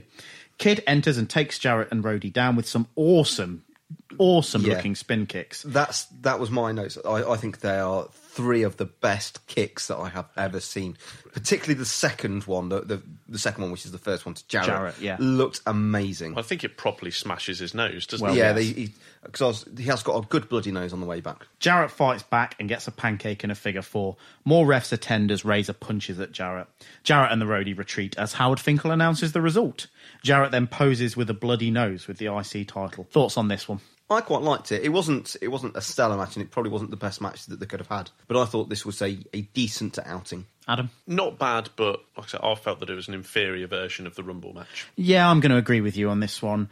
your point, Paul, about them at the Royal Rumble not gelling so well. Obviously, at the minute on house shows, these two are working each other every night, so you would expect that they would have gelled and worked out some nice sequences. But yeah, the, the stuff in there just seemed to be, like you say, Adam, a carbon copy of the Rumble match, and it just, for whatever reason, didn't feel quite as good. The kid on the outside, I didn't like what he was doing. Yes, I liked his spin kicks, but like we said, the interfering and failing, mm. what's that all about? Because he does it a couple of times. Because I don't. When you said that there's the figure four and Jarrett grabs the ropes for leverage, I don't think he does. I think the roadie reaches in oh, okay. and grabs yeah. his hands. He and then when it's reversed around, the kid reaches in and grabs Razor's hands to give him more leverage. Right. There's, there's, there's the bit where, or, or a couple of times when, you know, Jarrett's going to leave and the kid's blocking off the entranceway. Yeah, that I like, but yeah, the, the, the getting kicked into the turnbuckles, A, he's interfering with no prompting, and B, he fails at it. And as for the finish, okay, and he comes in after the finish and spin kicks everyone, but why didn't he just come into the ring when he saw the roadie coming in, take him out the way, and then Razor would have Razor's edged Jarrett and scored the win? Well, th- this is always the problem with having people at ringside, is when when do you have the interference, because the majority of the time you can you can pick holes with, with it, because it gets so convoluted so quickly. But generally, I think it's actually quite a skill of people, managers or valets yeah, yeah. or whatever you want to call them, of knowing what to do and when to do it. Yeah. And maybe the kid wasn't necessarily schooled as well in that as kicking people in the face. Well, he's, he's still relatively young at this point. Yeah, you, yeah. you know, I, I can forgive him that. J R speaks to Jarrett in the aisle and he says Ramon and the kid ain't nothing. That's a double negative. They mm. are something then. But of course, we all know that two negatives make a positive. Yeah, exactly. At WrestleMaths. Yeah. I was just at Pamela Anderson's uh, dressing room, but she was nowhere to be found. Yeah. So I'm hanging out here in the green room. Ah. I was just with Salt-N-Pepa. Who else can I find? Hey, Jennifer McCarthy. How wow. are you, sweetheart? How you doing? I'm having How do you feel being around all these big hunks, huh? Yeah, look at that. Look at that. Hey, hey, hey, hey. Hey, there's Shawn Michaels. Shawn, I got a question to ask you. Where's Pamela Anderson? Oh, don't worry, Tricky Nikki. I know where she is. Where don't is worry. she? She'll be Johnny on the spot. But this is the this is the day she's been waiting for. The chance of a lifetime, the chance to walk the Heartbreak Kid to the ring. What's better than that? I'll tell you what's better than that, Nick. Walking out with the Heartbreak Kid as the new World Wrestling Federation champion. Right, What do you think Diesel's doing right now, Nick? Well, he's sitting there and he's got a burning feeling in his stomach and it's working his way up his throat and he's wanting to puke. And what's causing that? Fear! Fear! Because all your dreams have now become the nightmares! Well, Vince, you can see they're pretty intense in here. Yeah, I'll say. They got new to it. He's a little high-strung, that's the way. Oh, you know, I'm playing detective, but it's not like that, Vince. Not on T V. I'm right there. All right, if you don't mind, Nick. I'll do what I can. Uh, if I can help out in any way, Vince, I will. All right, let's Let me go see. find Pamela. Nick Turturro is in Pamela Anderson's locker room. But actually, no, he isn't, because she wasn't there. He's in the green room with Jenny McCarthy and the Million Dollar Corporation. Karma leers over Jenny, and I think he wants to make her his hoe. Yeah. Well, I did, did note, because I didn't know that this was his name at this point, because this is the first time we've seen him, isn't it? Yeah, yeah. I just thought, that's the Godfather. That is the exact thing I said to Adam when we were watching this. I said, Paul's going to see this segment and go, why is the Godfather oh, there? Yeah, What's I mean, I, I knew I knew it obviously had been around for a while before I saw him originally, but yeah. Um, yeah, I didn't know that this was his gimmick. Yeah, he does, yeah. he does give a very lecherous eye to Jenny McCarthy. To Jenny McCarthy, think, yeah. yeah. Shawn and Sid appear. Shawn says something about Pamela Anderson accompanying him to the ring. But then Sid shouts a lot. I love this. This was fantastic. I didn't really know what he was saying. Something about nightmares. What I really Dreams like about it is the fact that he looks nuts. He looks bonkers. And in the corner of the screen, you can see Jenny McCarthy yeah. with like her fingers in her ears, yeah. with a with a, a look, a part of a part of humour and part of terror. Yeah. Uh, my, my notes here exactly say Jen McCarthy's reactions to Sid's promo are yeah. amazing. Great, did, great promo. Did you spot that Karma was in the background laughing I think, yes, while I did, Sid yeah. was cutting his promo? And I R S was there casually drinking a coffee while all this was going on. A lot. That's good attention to detail, because that's what the I R S should drink. Yeah. Because you have the to I R S. Stay up all night filling out tax returns yeah. and auditing people. Our next match is The Undertaker versus King Kong Bundy. So do you want to hear the background to this one? Stole his urn. Somebody steals The Undertaker's urn. Undertaker wants his urn back. He doesn't appear on television much. Rinse and repeat. There you go. Uh, Bundy and DiBiase are out next as we see more Rumble highlights of the urn getting robbed. Todd is in the audience with Neil Anderson, former Chicago Bear. He thinks L T will win tonight. Shocker. Taker gets a big pop when his music hits. We do get a good quip from Lawler when he says to Vince, now your tuxedo finally looks good. Yeah. Another classic follows instantly afterwards yeah. when he says of Paul Bearer, he looks like death warmed up in a waffle iron. I missed that one. Yeah, yeah, very that's, good. That's brilliant. Baseball person Larry Young is the guest referee. Apparently baseball people were on strike at this time, so he's got nothing better to do. Mm-hmm. Bundy misses a charge in the corner to open. Taker gets some punches and kicks and then does old school. Lots of camera flashes when he was doing old school, I noticed. Mm. Probably the most of the night at any one point. A pair of clotheslines can't take Bundy down, but a third one does. Bundy clotheslines Taker over the top rope and he gets the urn back off of Ted DiBiase. This got a massive pop. The urn yeah. got a huge pop. The but, big urn. Got the a urn's big pop. Probably the most over part of this match. But as soon as he got the urn, I just thought, go and bloody put it somewhere safe. Like, lock it up. Like, But no, I'll, I'll give it to this rotund man to look after. Yeah. DiBiase leaves, but he's waving out Karma. Karma kicks Paul Bearer right in the gut and gets the urn back. But the, the bit, in, like, just after this, where the Undertaker's obviously seen this and trying to get his hands on him, he looks like he's trying to rip Karma's eyebrows off. Like, he's leaning over the top rope, and I'm thinking... bloody hell. I love the I love the kick to Paul Bearer as well, because it was very cartoonified, because he boots him and Paul Bearer jolts and throws the urn up and he just catches it. Yeah. And then it was all very off. Pantomime, yeah, this whole was... little sequence. Yeah, there's been a few pantomime bits this. Maybe, yeah. maybe that's what they're going for, like a Christmas WrestleMania. Uh, and my note here with regards to the urn just says, well, that lasted long. Taker tries to grab Karma, apparently by the eyebrows, but Bundy hits him from behind. Paul Bearer is crying on the outside. Yeah. It's really quite distressing. Not again. Not, not again. again. Why does Why this keep is happening? This happening to me? Oh, not again. Oh, not no. Again. Uh, Karma speaks to J R in the aisleways. We're getting promos in the middle of matches. Yeah, picture yeah. in picture. He's yeah. going to melt it down. And make it into a chain. Chain, yeah. Yeah. Why does Ted DiBiase want this fucking urn so much? Like, what is it about the urn he really know, because wants? Because I think what we've learned is it doesn't really do anything. The no. Undertaker still wins, wins, all, anyway. his, wins yeah. all his matches, so the urn's incidental. Bizarre.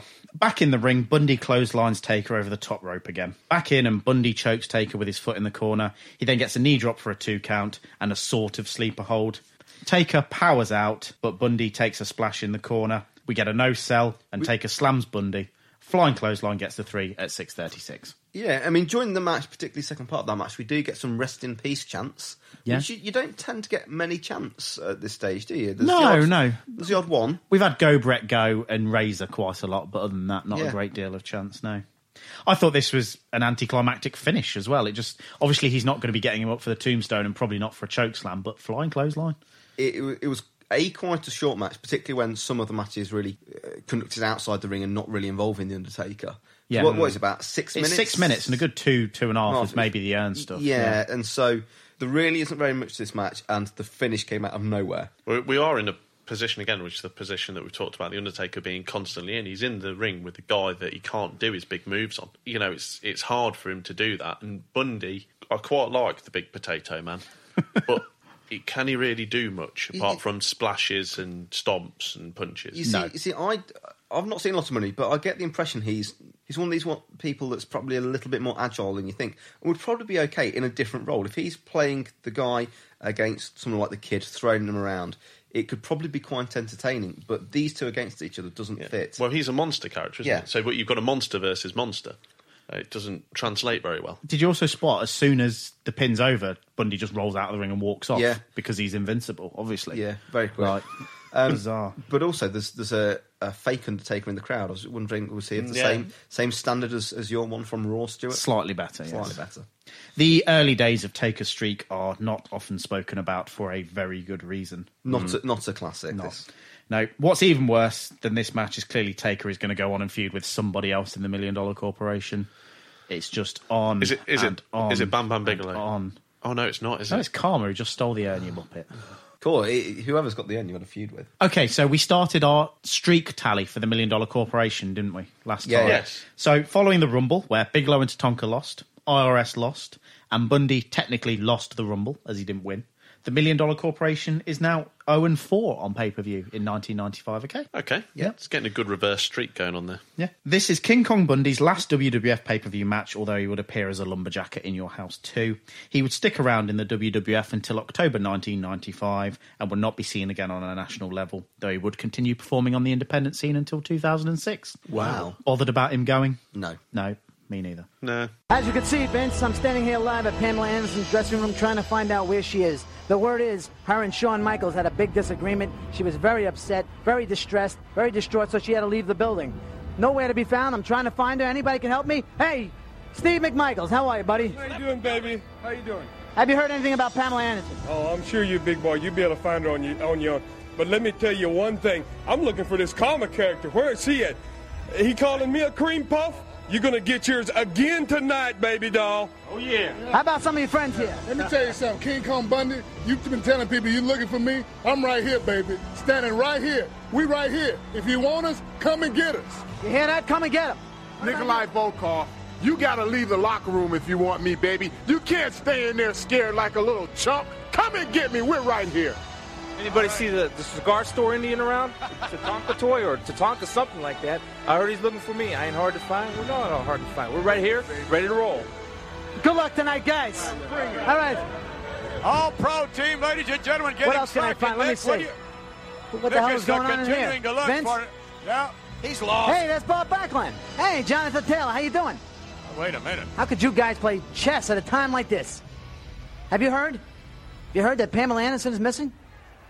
Bob? What's the meaning of this intrusion? That's what's wrong with America today. You people with cameras. You think you can shoot on anyone at any time.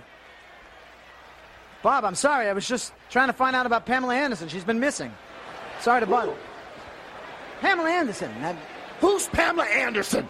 Oh, my goodness. Mister Backlund, uh, check and mate. Thank you. That's what's wrong with society today. All these young people taking advantage of their elders and showing no respect. Who's the thirty-fourth president of the United States? Eisenhower. What's the capital of Honduras? Tegucigalpa. Who's the Chief Justice of the United States Supreme Court? William Rehnquist. Huh? That's what's wrong with the world! They think they know it all! Pretty upset, Bob Backlund. Very distressed. Anyways, uh, congratulations there, buddy. Nice job. Nick Totoro is outside Pam's dressing room. Apparently her and Shawn have had a big disagreement and she's left the building. Well, they did show the clip at the start with, with her walking past Shawn and just doing a very good disgusted look. It was quite good acting, really. Totoro does, however, find Steve Mongo McMichael and the rest of the All-Pro team. They all cut the exact same promo on the corporation, and I'll do it word for word. I'm right here, baby. Come and get me.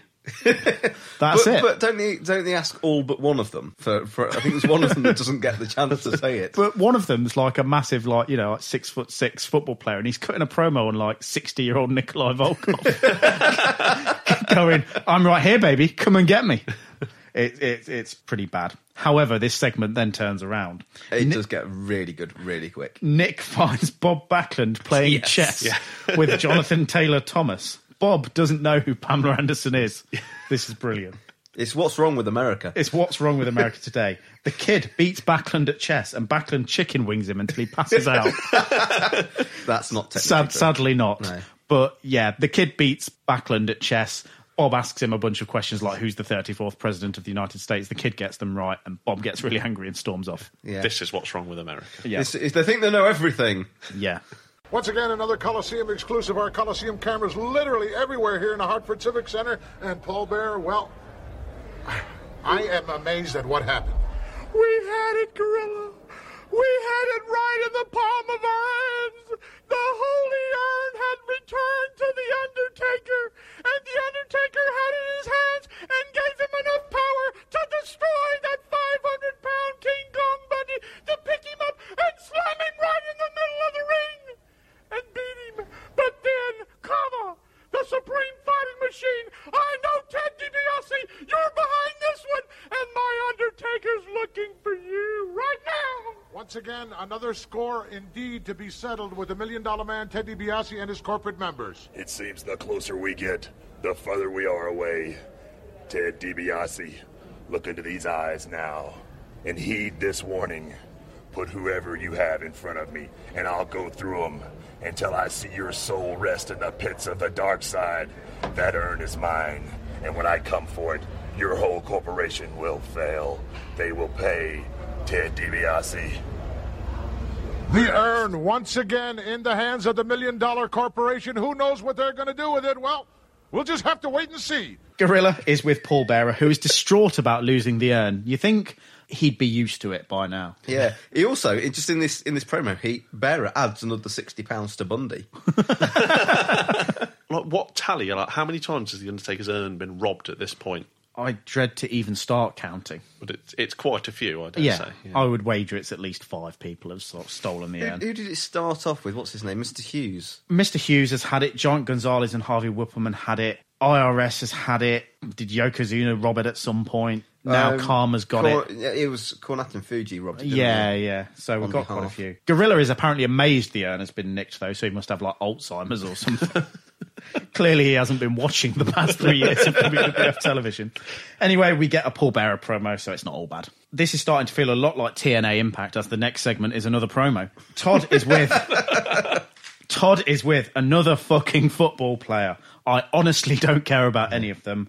I can only imagine, like, if I'm an American football fan and I tune in to watch the Super Bowl and they spend forty-five minutes of the Super Bowl interviewing twenty-five separate fucking wrestlers, yeah. I'm going to be really pissed off. But there you go. There, there is another sign saying uh, in the background somewhere saying that Mister Backlund is the real W W F champ. Yeah, I noticed that one. Our next match is for the W W F World Tag Team titles. It's the Smoking Guns versus Owen Hart and a mystery partner. Who could that mystery partner be? Mm.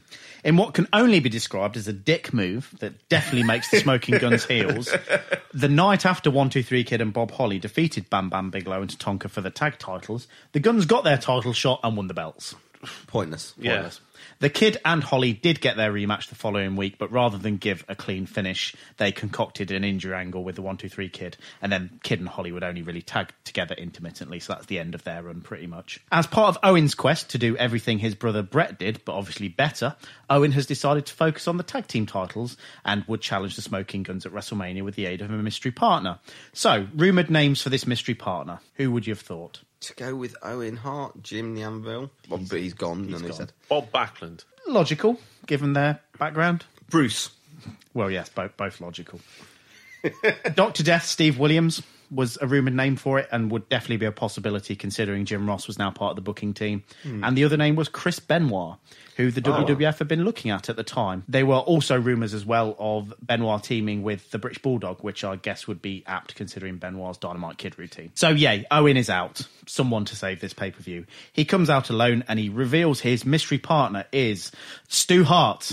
No, it's some football player. It's Chuck Norris. No, it's his brother's old foe, Yokozuna. And he is even fucking wider. Yokozuna has been off television since losing to The Undertaker at Survivor Series nineteen ninety-four for health reasons, as the company asked him to lose weight.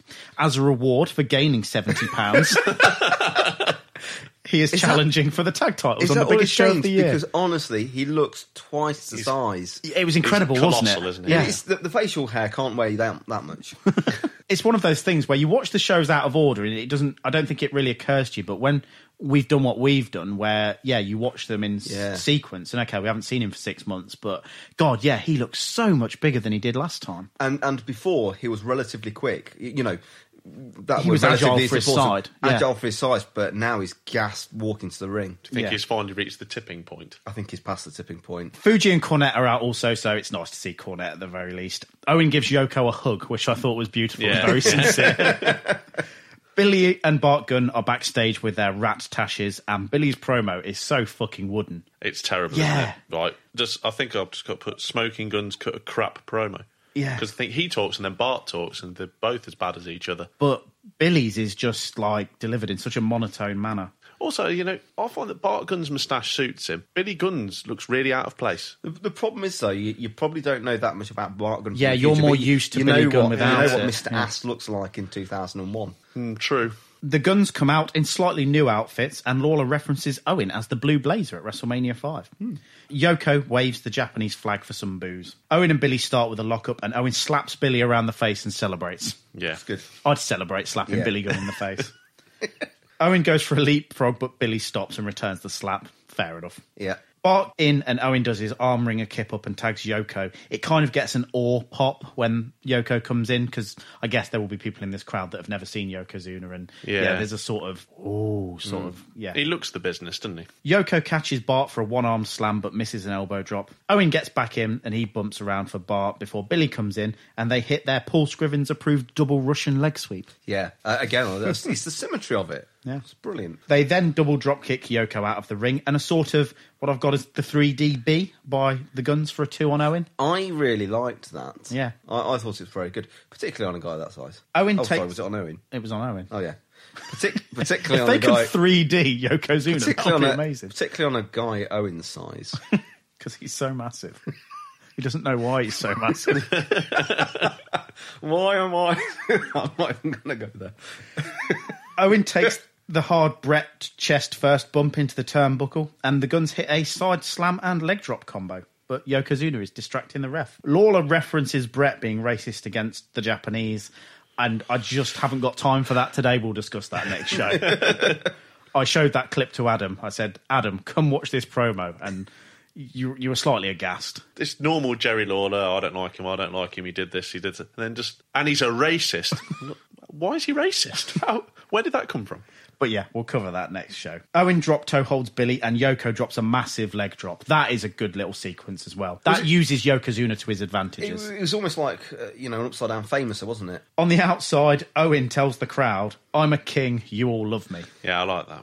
But it's the way that he does it, it's that tone, like, without breaking stride, without thinking, it's like, it's so natural to his character. Yeah. He knows the snotty little character he's there's, playing inside out. There's a way that he says king. Like, king is very sort of like king. Sharp. I'm a king. Yeah. You all love me. Yoko wears down Billy and holds him for an Owen dropkick, but Billy moves and Owen dropkicks Yoko. Billy gets the cold tag to Bart. There's not much of a reaction. And he press slams Owen and pulls Yoko to the canvas hair first. Vince describes that as what a manoeuvre. They use that word a few times. The Guns attempt a double team on Yoko, but Owen holds the rope and Bart falls out of the ring. A belly-to-belly and a bonsai drop on Billy. And did you Ooh. catch Billy's noise when he gets the bonsai drop? It's the no. sound of someone dying. He just goes like, ugh! You've just had six hundred pounds the, dropped on your chest. The, the yeah. timing of the, the whole spot with Owen pulling the rope down. And that belly-to-belly was massive in many senses. Yeah, belly-to-bellies. Yeah, but it was it was actually... I love that move. Yeah. When Yoko does it, it's amazing. Bart, however, saves the pin, but Yoko disposes of him, and Owen teases the sharpshooter, dragging Billy to the yeah. back of the ring, steps his leg through, and then dickishly just, just pins him. At nine forty-two, our new tag team champs are Owen Hart and Yokozuna. Owen jumps for joy, and I thought it actually got a pop from the crowd. Yeah, yeah, yeah. So I'm guessing that there are, you know, a, a certain element of Owen Hart fans there. Owen is so, so, so happy and is jumping for joy. Lawler tells us that Stu and Helen will be jumping for joy if they could jump. Which, yeah, they are pretty old. They probably don't do much jumping. I thought this was easily the best thing on the card so far. Very, very nice. Oh, I enjoyed it.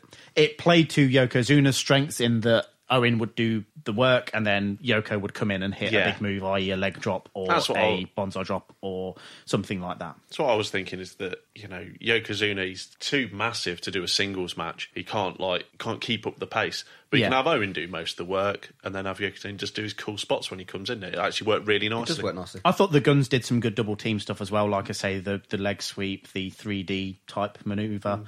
the side slam leg drop combo. So they, they were pretty good in there. I think, yeah, their real strength is their double team moves. Yeah, are very nice and smooth. Yeah, you know what I'd like to see? Go on then. Smoking Guns having your bodies. It happens on Raw quite a couple of times at least. I've definitely seen that match. Good. You have to, have I, to do, I do quite like Smoking Guns. I'm, I'm surprisingly impressed by them. I didn't think it would be. It was pleasing to see Owen get a belt as well, and I think there's a nice story going through there as well, that Owen is such a dick. He's chosen his brother's like, this guy beat his brother for the world title at WrestleMania nine, so I'm going to choose you as my partner. Yeah. th- th- there's a good dick story there going on as well. But he doesn't point out that he, he lost to Bret at WrestleMania ten. No, he doesn't point that out, no. But that's irrelevant information. Stephanie Wyand tells us about the fan festival. You can meet the Bushwhackers, see Bob Holly's car, play a Mega Drive game, sumo wrestle. Sounds good, sounds good, to be honest. It's about on par with Access these days. Yeah. Man Mountain Rock has a W W F-shaped guitar. And though. We only saw a little bit of a clip of that, didn't we? But that looks amazing. Like, the whole body's the W F logo. Could you buy them? Probably not. Mm. eBay. Vince McMahon, thank you very much. Bam Bam Bigelow has already said this is the biggest night of his life. Before we talk to you, Bam Bam, I want to take you back to where this whole incident began, the W W F Royal Rumble. After the tag matchup, if we could show that, let's roll that tape. W W F Royal Rumble in Tampa in January. There you are with Lawrence Taylor, and you shoved him. Oh, you know, Lawrence Taylor disrespected me, and I'm not going to let no man disrespect the beast from the East. Didn't look like he was disrespecting. He looked like he was standing up this past Tuesday, pre-WrestleMania workout in Times Square. Again, you attacked him, and Lawrence Taylor fought back this time. Oh, no, Todd, you got to get this right. You know, Lawrence Taylor attacked me there, but that's fine. An eye for an eye, a tooth for a tooth. It's Sunday night, WrestleMania Sunday. I'm going in there, L T. I'm in great shape, and I'm ready to rumble, and I'm taking them down. Let me ask you, Bam Bam Bigelow, the media hype around this match has been absolutely huge, and most of the country is firmly behind Lawrence Taylor, even though he doesn't have the ring experience. What kind of what kind of impact will that have on you psychologically? Listen, I'm not worried about the fans. I'm worried about Bam Bam Bigelow. Bam Bam Bigelow is not going to be known as the man that lost to Lawrence Taylor in WrestleMania eleven. This is my world, Lawrence Taylor, not yours. I'm going to teach him a lesson. Let's talk about L T's All-Pro team. I ca- talked to him earlier on today. They were on the Action Zone Live. There are L T friends all over this arena, seated in the front row, seated in the middle, seated in the back. You talk about the Million Dollar Corporation being there. Are you are you thinking about that confrontation at all? Well, you know, this is one of the matches, the first time in my career, where I have to look over my shoulder. But I got the million-dollar team to take my back, Todd, and they are the biggest and the toughest in the World Wrestling Federation today. I'm worrying about L T. I'll let Mister DiBiase worry about the All-Pro team. So you don't believe Lawrence Taylor, who has been training for this, has a chance against you. Here's a football legend going to the N F L Hall of Fame, and you say he doesn't have a prayer to beat you. No, he doesn't. Like I said, this is my world. Bam Bam Bigelow is part of the World Wrestling Federation. Lawrence Taylor is just a flash in the pan. He's not coming in here. He's not going to make a fool out of me. And he's going to go down one, two, three. The newspaper articles talking about it will be different tomorrow. Regardless of the outcome, you will read about it as the media hype continues right up until match time. Let's go back to ringside, Vince McMahon and Jerry Lawler. Todd is backstage with Bam Bam Bigelow, and we see more Royal Rumble highlights. I'm starting to wonder if this WrestleMania is just a Royal Rumble highlight show. It's a pretty solid promo from Bam Bam, nothing spectacular, but he says he won't be known as the man who lost to Lawrence Taylor at WrestleMania. Good. Mm. But uh, Good luck with I, that. I, I, I think he's all right on the mic, because you don't see a lot of him talking. Oh, I don't it, think he was not terrible. Spectacular, but he's solid on the mic. He's solid. Yeah, he's quite shouty. Our Ooh. next match is the I Quit match between Bret Hart and Mister Bob Backlund. On the thirtieth of January Raw, Mister Bob Backlund appeared as a guest on Jerry Lawler's King's Court. Backlund said that from now on he would no longer release the chicken wing from anyone until they said, "I quit, Mister Bob Backlund." Lawler claimed that Backlund could put the hold on anyone in the W W F. Well, apart from him. Backlund took exception to this, and yes, Lawler got put in the chicken wing. This was a pretty fun segment. You watched this with yeah, me as yeah, well, it was really know? nice. Yeah. Bob Backlund is amazing in these things. Did he yeah. say, "I quit, Mister Backlund"? He did, but then he later claimed that he meant, "I quit this interview." And then Bob Backlund came back down the aisle. Lawler goes, "Look, Bret Hart." Backlund turns around, and Lawler runs off through the crowd. That does sound genius. Yeah. Again, not much happened on television to set this match up. When Bret did appear on Raw, he was mostly concerned with an angle with his old foe Jerry Lawler, which again we'll cover in more depth next episode. Howard Finkel explains the rules of the submission match to us. Wait, wasn't the Survivor Series match the submission match? This is, this is the I Quit, quit match. match. Yeah. yeah. He introduces our special referee, Rowdy Roddy Piper. Right, I'm, I'm going to ask this because I don't know much about Rowdy Roddy Piper. Okay. He seems to get a massive pop each time we see him. Yeah. But I find him really annoying. He is extremely annoying in this match. He's very good. Piper promos from the eighties, especially when he's a heel, are absolutely brilliant. Well, I, I like those ones. The, the promos that he did for, for the build-up for the, the Lawler match yeah. were the most entertaining thing that he's done. I mean, he's just so out there. But really annoying here. Really annoying. Put it this way, at least he isn't wrestling Lawler. So. Yes. Yeah, my note as well says he gets pretty big pop.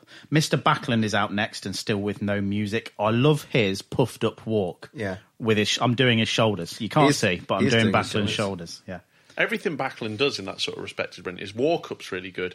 And uh, what is with his weird sort of hip-jiggling dancing that he yeah, does? Yeah, that he does when that. he gets in the ring, yeah. But, I mean, it's a good walk. It's not Vince McMahon's walk. No, no, admittedly. I, if, if, if ever I'm feeling a bit down, I'll, I'll do a good Vince McMahon walk down the street. And that makes me feel a whole lot better. I will say, although Paul Scrivens' verbal impressions have been somewhat suspect, his Vince McMahon walk is, is spot on. Yeah. yeah. yeah. He also did a very good Kane at some point, I think. Mm, I can yeah. do Kane. Bret is out next, and it's Bret Hart. Surely this would be a good match. WrestleMania's been not very good so far, but it's Bret Hart. It's, it's Bret Hart, isn't it? Yeah, it is. We, we do get a quick shot of the German am- announcers. Yes. D- does anybody know the German word for manoeuvre? Manoeuvre.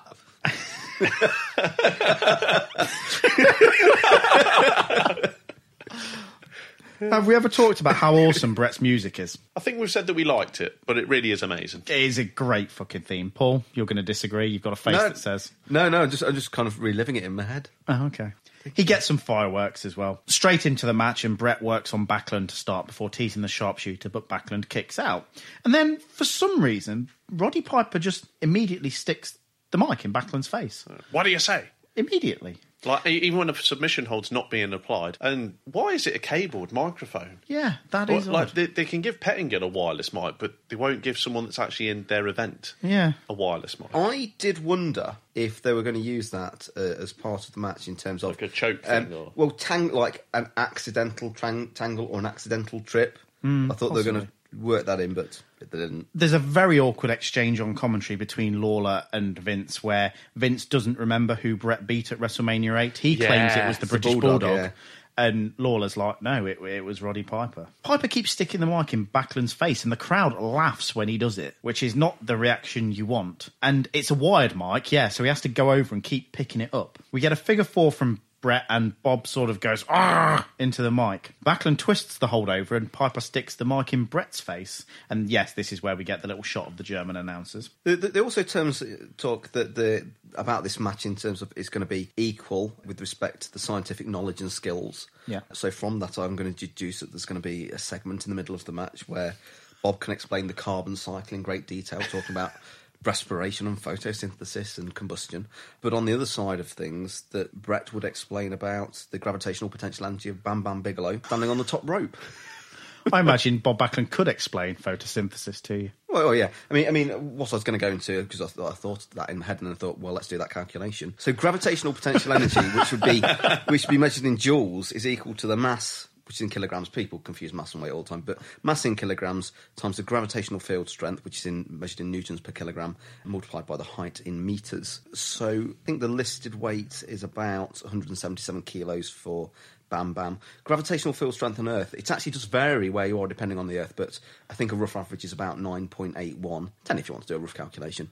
And I was trying to find out what's the height of the top rope in W W E is, and I saw a couple of times five feet. I don't know if that's roughly right or, or not, but it'd be that's about, that. It's about one point five metres, and that comes out to about two thousand, two thousand six hundred four point five recurring joules. If you wanted to know about the gravitational potential energy of Bam Bam Bigelow on the top rope. Oh, fuck off with your mic, Roddy Piper.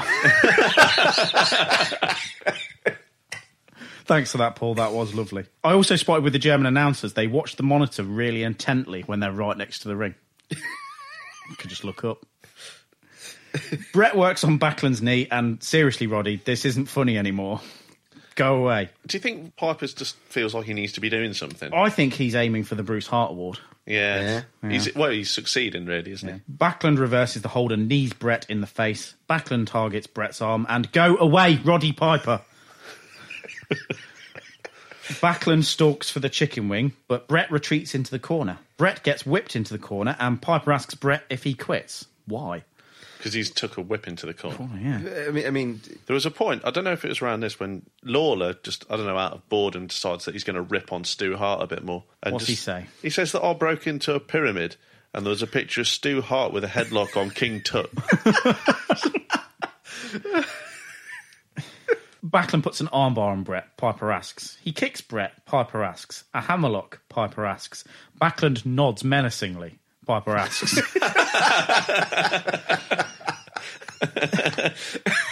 At this point, Brett even sounds bored of saying the word no. Backlund gets a standing armbar, and no, Roddy, honestly, Brett doesn't quit yet. Brett, out of nowhere, hits his backbreaker. That's not even a submission. He still asks him if he quits. No quit. Sharpshooter, but Backlund spins to the ropes. Brett whips Backlund into the corner and Brett charges, but Bob moves and Brett takes a hard bump shoulder first into the post. Yeah. yeah. Backlund teases for the chicken wing and slaps it on, but Brett holds on to the rope. Backlund pulls the hitman back, but can't quite cinch the move in. Brett suddenly reverses the chicken wing and Piper asks Backlund if he quits.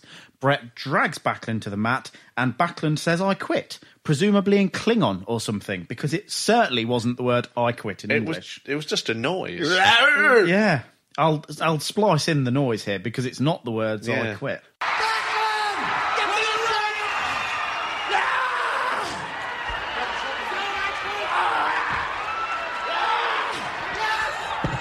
Did he say it? No! What? But I did love I love the reversal of the chicken wing. I yeah. thought that was it was smoothly done. Piper calls for the bell anyway, and Brett wins at nine thirty-four. And this is what happens to a match when you hamper good workers with a silly gimmick and an overzealous referee. Bruce Hart would have been a more inconspicuous referee in this match than Rowdy Roddy Piper. And Lawler even rightly says on commentary, hey, Backlund didn't actually say I quit. Yeah. And he also says at some points that Piper's getting on, on the on my nerves. It's like, mine too! Yeah, I agree with you, King. But, I, but also, I'm going to I'm going to point out that you might think that Stuart was overdoing it with saying, Piper asked them, Piper asked them. You only mentioned about, like, about a quarter of the times, I think. Yeah, it's yeah, just it after is all, everything. all the yeah. time. I it's like party the... time. All the time. It's, it's I quit time all the time. It's pi- Piper time. No. I like that Brett won with the chicken wing, as it has been gotten over. That hold is inescapable. Like, yeah. That's really been put over. But yeah, this is an example of a bad Bret Hart match. And I kind of don't feel like it's entirely his fault. They haven't got a great deal of time, especially when you're doing a submission, so, yeah. I quit match where it should build to something and last probably a bit longer than ten minutes. And yeah, you've got Roddy Piper just acting like a dickhead as that, the referee. That ruined it for me. It's so distracting. Take, just completely distracting. And like I say, the crowd laughs at it. Yeah. When he when he's doing the I quit business. If we said that, give them fifteen minutes, remove Piper... This would have been a good match, right? Probably would have been a lot better. Could, yeah. could, could had the potential to actually be quite good. Yeah, I, I like the potential storyline as well. You know, in terms of, I say, the chicken win and some move and getting that over, yeah. and having that as Brett winning with that, no problem with it. But the whole thing about him not saying I quit, it seemed to come. He's too fast, it's too short, and it came out of nowhere, that finish. Yeah. We've seen three Brett Backlund matches now. Obviously, that first one on the T V match is fantastic. Yeah. That second one at Survivor Series had a really good story and had the Owen ending. And then, yeah, it sort of ends with this damp squib of a of a ten-minute I Quit match. In Brett's autobiography, he actually describes this match as a farce and says that he knew prior the stipulation would lead them to stinking the building out. He also, yeah, criticised Piper for sticking the mic in their faces constantly. Sadly, this will be Backlund's last pay-per-view singles match. Backlund will stick around for the next couple of years and we'll see him in skits and stuff, and he's in a Royal Rumble. So he's not oh. gone, gone. He's he's around. But he's just off the top shelf. Yeah. Bob, I never thought I'd ever hear you say the words I quit. You said I quit, Bob. Bob, what did you have to say about it?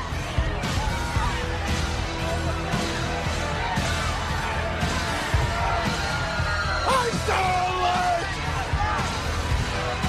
saw a light! Did you see the light?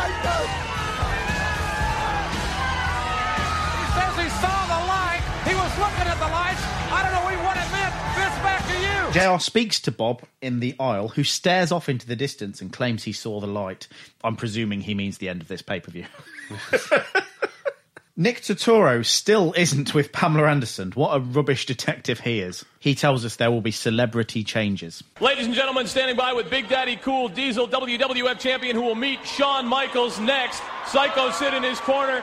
Diesel, your frame of mind right now after Shawn Michaels said there is no way he's leaving here without the belt that's on your shoulder right now. That's funny because that's exactly the way I feel. You know, They say that Sid's not going to be involved, but I've already played that role. I know exactly how Shawn Michaels thinks. I know what his game plan is. I'm not buying it. He wants a war. He's got one. Big Daddy Cool came here to do one thing, and that's re- to hold on to this belt. And let me tell you something, Shawn Michaels, in a few short seconds, Big Daddy's going to walk that aisle, and he's going to show everybody why he's the World Wrestling Federation champion. Big Daddy Cool, Diesel, ladies and gentlemen, Psycho Sid not on his mind. You heard one goal, to keep that belt. Let's get back to ringside. Hmm. Todd is with Diesel, and he cuts a promo, switching between nonchalant and shouting. I think Diesel's promos are better when he's nonchalant. I think he's better at that. I'm getting into Diesel now. In what way? In the way that I didn't think, when we started doing it, we started seeing him, I really didn't think I'd like anything that he would do. And now I'm thinking, I'm looking at it and thinking, he looks quite good. And I think, and you're right, the nonchalant look really cool thing really suits him. But also I'm getting into his in-ring stuff as well, which okay. I really didn't think would happen. This promo, does he he stumbles over his words in the transition between calm talking and shouting. Yeah. Just almost like he runs over his words and then just says, oh, fuck it, and just shouts everything from then on. I don't know whether that was like a... I don't know, it just seemed like an odd transition. The transition's fine, but I don't know why there's all this burbling in the middle of it. He needs shouting lessons from Sid. Well, Sids aren't exactly smooth, are they? Match number six is our W W F World Title match. It's champion Diesel versus Shawn Michaels. Following his Royal Rumble win, Raw colour commentator Shawn Michaels was pretty pleased with himself. He said that following his Royal Rumble victory, everyone in the W W F was gunning for him and that he was on the lookout for a new bodyguard. On the sixth of February edition of Raw, Shawn quit his commentary gig as he felt he was too open to attack from that position.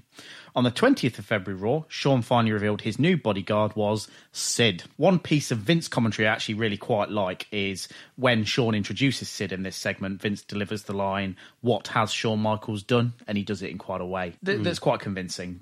I liked that. Diesel was very much presented as an amiable champion going into WrestleMania, and considering the history between these two, the build really hasn't been that intense and really just centres on that one segment with Shawn introducing Sid as his bodyguard. So Sid, we all know Sid, right?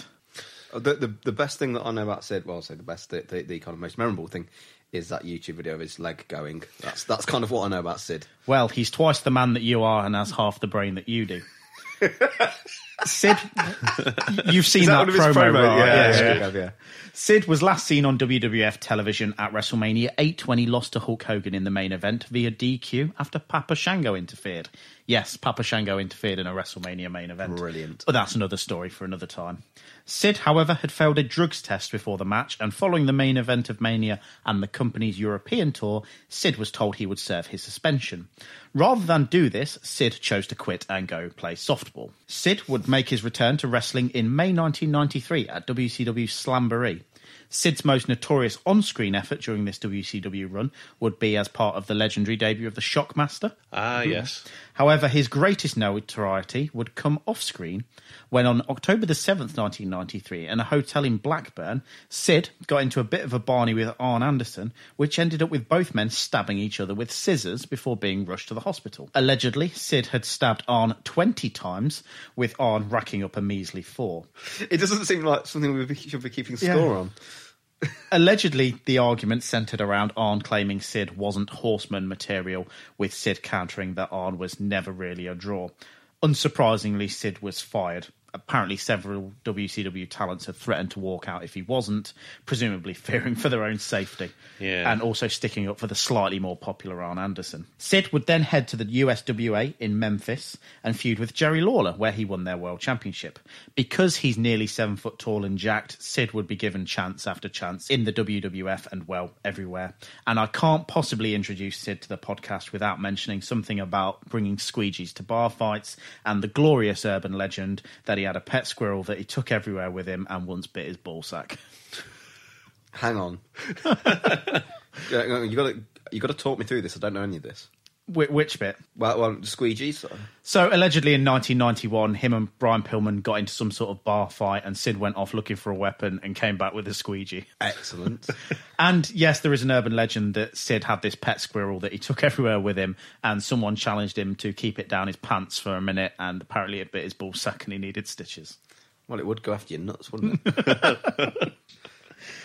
In the interim period between Royal Rumble nineteen ninety-five and WrestleMania eleven, Pamela Anderson had both met and married Tommy Lee. Adding to the urban legend discussion while we're at it is the story that Tommy Lee jumped Shawn Michaels from behind and had to be pried off by Sid. Not sure if it's true or not. From what I remember, it's not in Shawn's book, but I can definitely imagine nineteen ninety-five Shawn Michaels saying something to piss off rock star Tommy Lee. Mm. Yeah. But but also, is that a case of Sid actually being his bodyguard? Well, yeah, very possibly. Howard Finkel introduces our guest timekeeper, Jonathan Taylor Thomas. Our guest ring announcer is incompetent backstage interviewer Nick Totoro. Shawn's music hits and he's accompanied by Sid and Jenny McCarthy.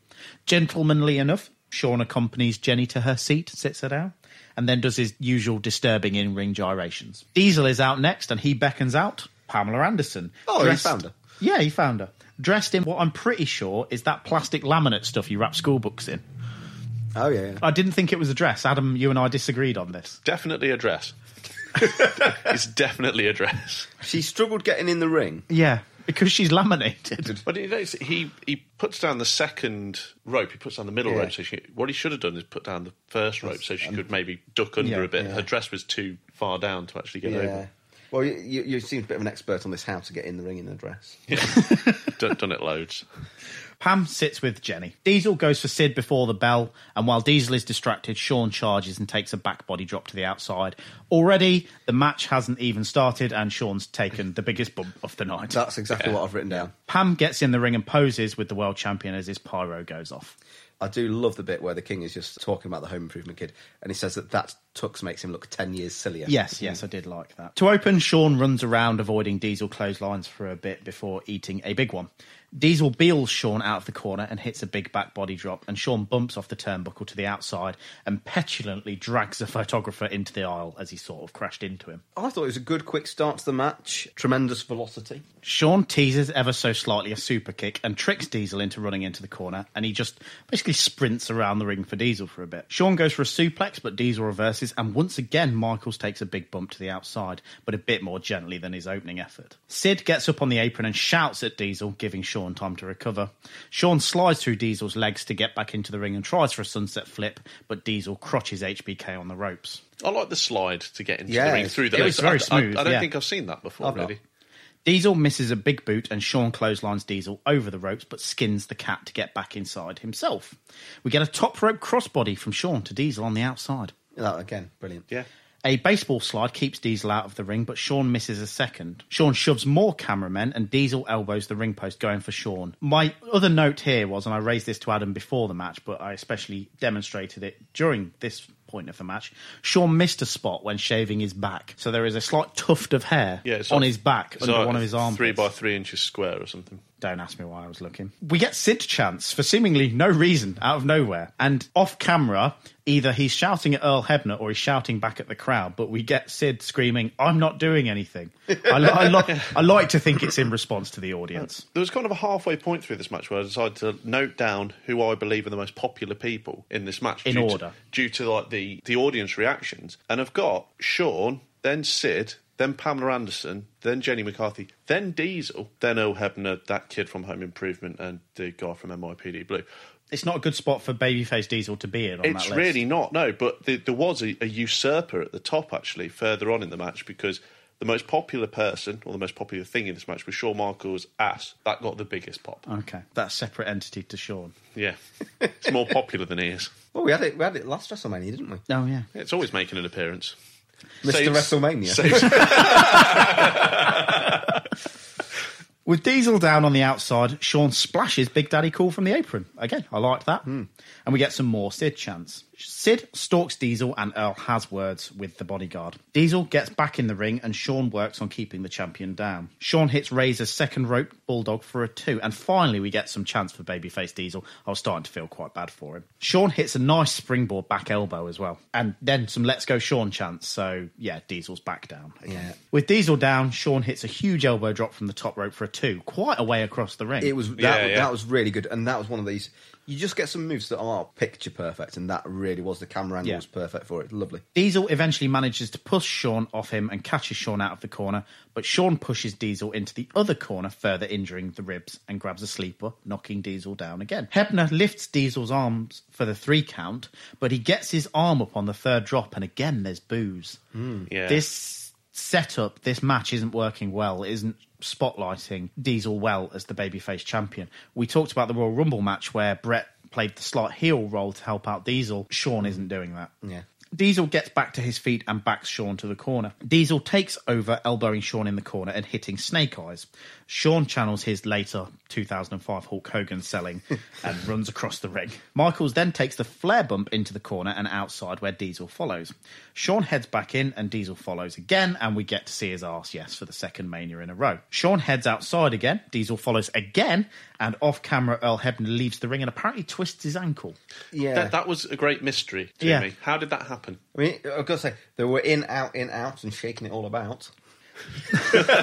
you can you can cut that bit if you want to. Back in the ring, Shawn hits Sweet Chin Music, and Sid lobs Earl Hebner back into the ring. Uh, I've, well, I've got to say at this point, it was good selling from Earl, but of course we'd expect that. Just normally in the parking lot instead of the ring. Shawn covers Diesel, and Diesel kicks out before the two count to absolutely massive boobs. Yeah. Oh dear, babyface Diesel is fucked. In bad news, Sid has a knife. yeah, it's just, you get that shot, it's like, oh, he's got a knife, has he? That's yeah. surely not the best idea. Why Thank- can't he just undo it like everyone else? Yeah, thankfully he only uses it to cut open the turnbuckle, presumably having half the brain of a normal human. Untying knots is, uh, is complex yeah. for him. Well, just thankfully he doesn't do some frenzied knife attack on Diesel.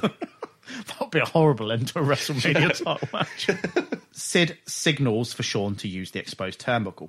Shawn goes for another bulldog, but Diesel counters with a side slam. Shawn staggers around, but Diesel grabs him by the legs for a takedown. Diesel then monkey flips Shawn into the second turnbuckle. They're, yeah, they're not too the top far, aren't they? Yeah, they're too, too far. And even Shawn's amazing jumping can't, can't make it to the reach. top. But he sells say, it anyway. Yeah, and the camera positioning was great for that, because you got you got the shot behind you coming straight towards to, straight towards you, and he did make it look as good as it could have done. Yeah, yeah, like you say, the camera shot was great, but unfortunately, it also very much showed that he wasn't hitting the exposed turnbuckle. A big boot by Diesel, and he does his big lifting up his arm taunt to huge, huge boos. Jackknife, and Diesel gets the three at twenty thirty-five. Very sloppy jackknife, wasn't it? Sid drags Shawn out of the ring, and Diesel celebrates in the ring with the celebrities while J R speaks to Sid. I say speaks, Sid shouts. What did you think to this match? I really liked it, got to be honest. I don't think it, like you said, I don't think it did much really for Diesel in terms of his popularity. Um, so from that perspective, it wasn't great, but it was very enjoyable to watch. I always like to see Shawn Michaels bump around. I think Diesel did a good job of lobbing him about. Yeah, I thought it was good. Paul? I, I thought it was entertaining and decent. It was a bit overdressed with too many people again. I, I know they've got to squeeze the celebrities in somewhere, and at the top of the card makes sense, but yeah. why can't we just have a match with Diesel in it and, and an opponent, and that's it? Yeah. You, you know, so so much kind of window dressing going on here. But yeah, overall I liked it. The only bit that I didn't like was the finish. It was a sloppy jackknife, and mm. it, it came seemingly a bit quicker than I thought. It seemed a bit out of nowhere again. I honestly didn't enjoy this match as much as I expected to. Obviously, in doing my research for this show, you know, it's widely considered that this match saves the show, so maybe it was just set up a bit too much for me that this was going to be sort of a blowaway performance. The booking fucks them. The booking absolutely fucks them, because it's undersized underdog heel versus dominant massive babyface, and it just doesn't work. Obviously, the, the crowd ends up turning on Diesel and siding with Sid and Shawn, because Shawn's the one sort of doing all this sort of running around the ring. Bret, in his autobiography again, says that Shawn went out of his way to outshine Diesel in this match. And he describes Shawn as Bugs Bunny outsmarting the clueless bull, if you've ever seen that Looney Tunes cartoon. It's, it's sort of like Roadrunner and Coyote, I think, with, yeah. with Diesel and Shawn in this one, isn't it? The other thing at play here that took down my opinion of the match is Shawn's pissy attitude. He's pissed off that Bam Bam's in the main event. He, yeah. he wants to be in the main event, and he isn't. And he may have a legitimate claim to being there. We see that with him kind of throwing the cameraman out the way and having a bit of a legit strop. And this is very much a dichotomy we'll see going forward in nineteen ninety-five, is one part Shawn Michaels, the incredible wrestler and performer, and one part Shawn Michaels, the pissy, petulant child. And, and this is the bit that I, I never had this knowledge of Shawn Michaels before yeah. starting this. I've always just had him as just revered legend, legend and didn't know any of the side of things. So it, it's one of the things that I, I'm enjoying seeing the performances, but I'm also, makes me a little uneasy finding out some of these more sordid, type, not sordid necessarily, but these details about him that don't show me in such a good light. It's only going to get worse. I'll kind of soiling out. Your image of him.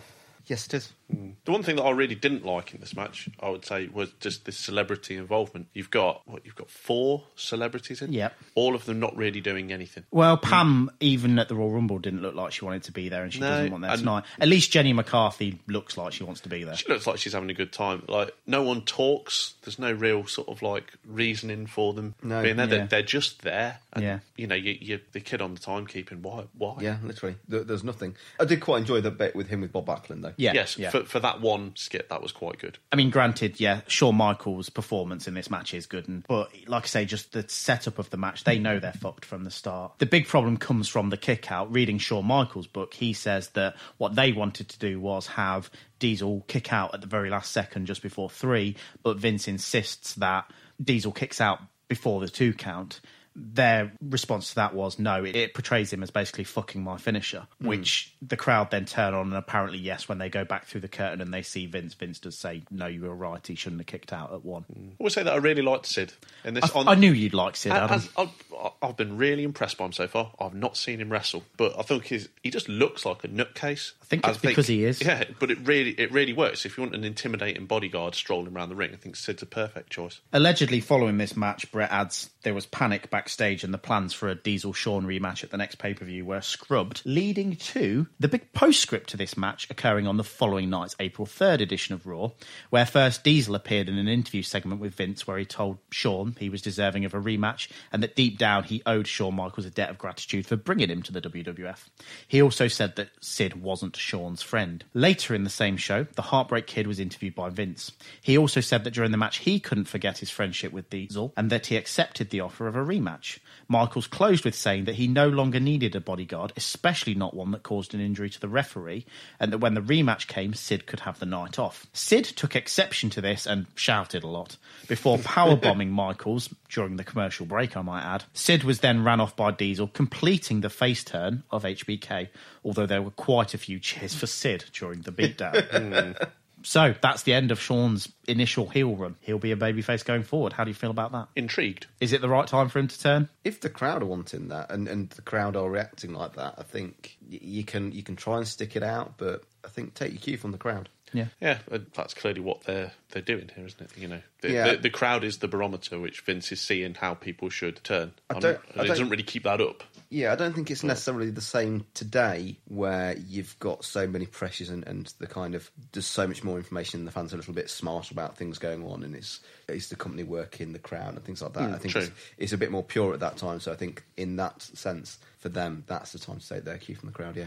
I will say, though, obviously turning babyface fucks Shawn as he's then back down the totem pole, at least as a heel, he stood a chance of challenging Diesel again. Yeah. If he's then being turned face and Diesel staying face, well, he's not getting anywhere near the world title for a little bit longer. So there you go.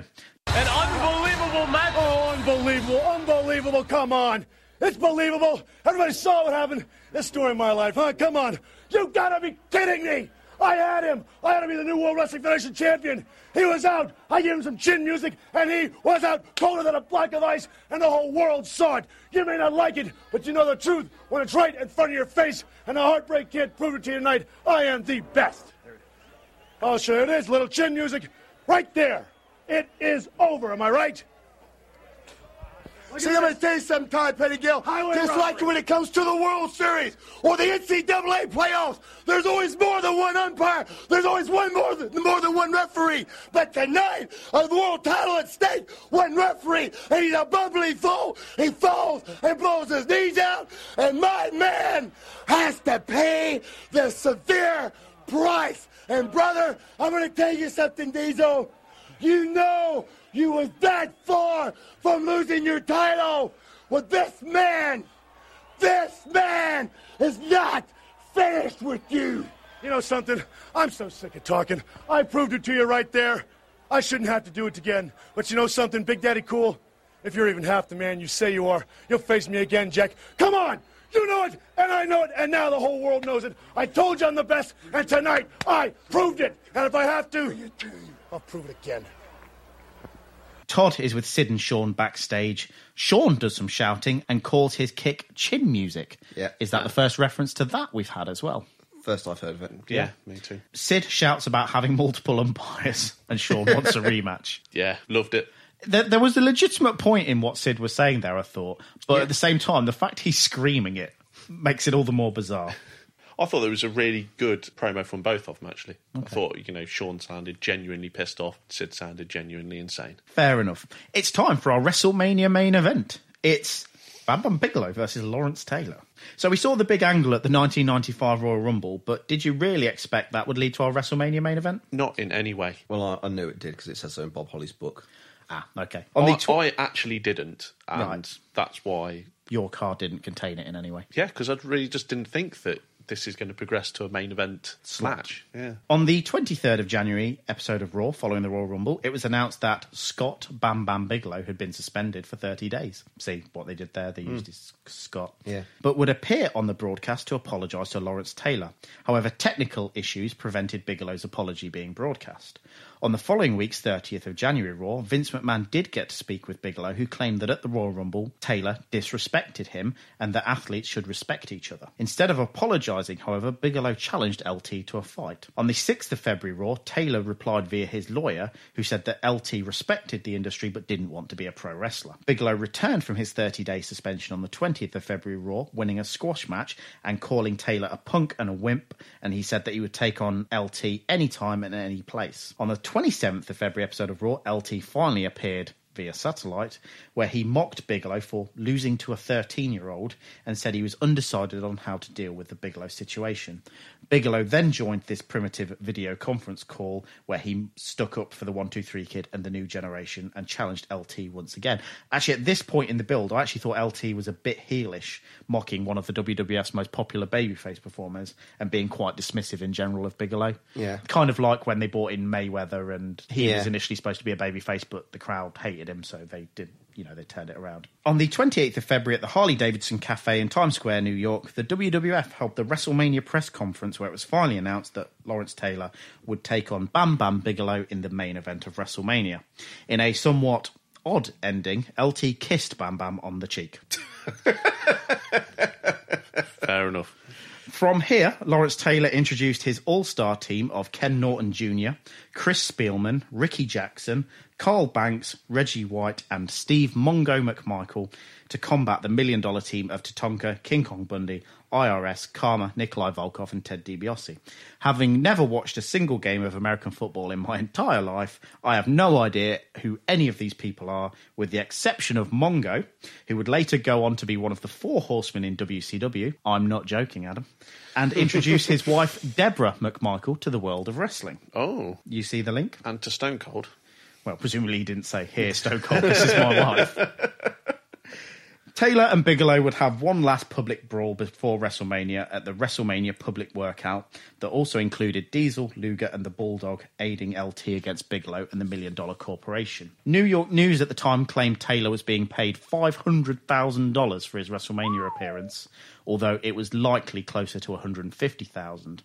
The other football players on L T's team each earned around thirty thousand dollars. Still, that's that's good money for. So we're talking about probably close to half a million just for those football players. Adam's face is a picture right now. This company is not in the greatest position. Yep. And it's just bleeding money for having half an American football team in the main event. Yeah, it's it's, it's actually hard to describe the look on Adam's face there. Yeah. But imagine that's, that's just.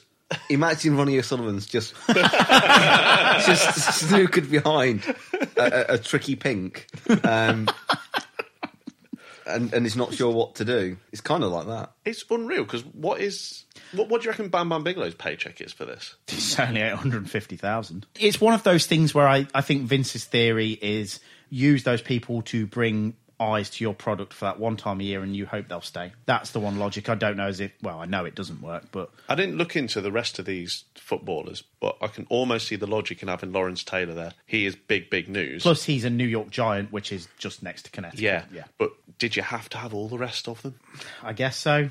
Because they don't really do anything, do they? You could have, at all. He could have had like a babyface job team of like Adam Bomb and Aldo Montoya and Bob Holly as part yeah. of his crew. And give people that you're probably going to pay about two grand to to be yeah. in your main event yeah. rather than these thirty thousand a time footballers. Yeah, but that, that, I think WrestleMania is a risk. You know, it's a, it's a business risk, isn't it? It started off as a huge business risk. If it didn't work yeah, out, they were it fucked. Has, it has sunk the company, and I think. It, You've got to kind of back your judgment, and you know sometimes it will work and sometimes it won't. I think but, they've had some success with bringing yeah. the odd celebrity in. Yeah, I just think there's just too many in this. Yeah, I think I can see the logic of having Pamela Anderson in it. She's a massive, massive star at this point, and like I say, I can see the logic of having L T in it. The rest of them, you could live I'll, with that. Yeah, maybe that's just because I'm I don't know not so familiar with American culture and, and how yeah. they fit into it. Vince introduces the Million Dollar Team, and they all do a little jog to the ring.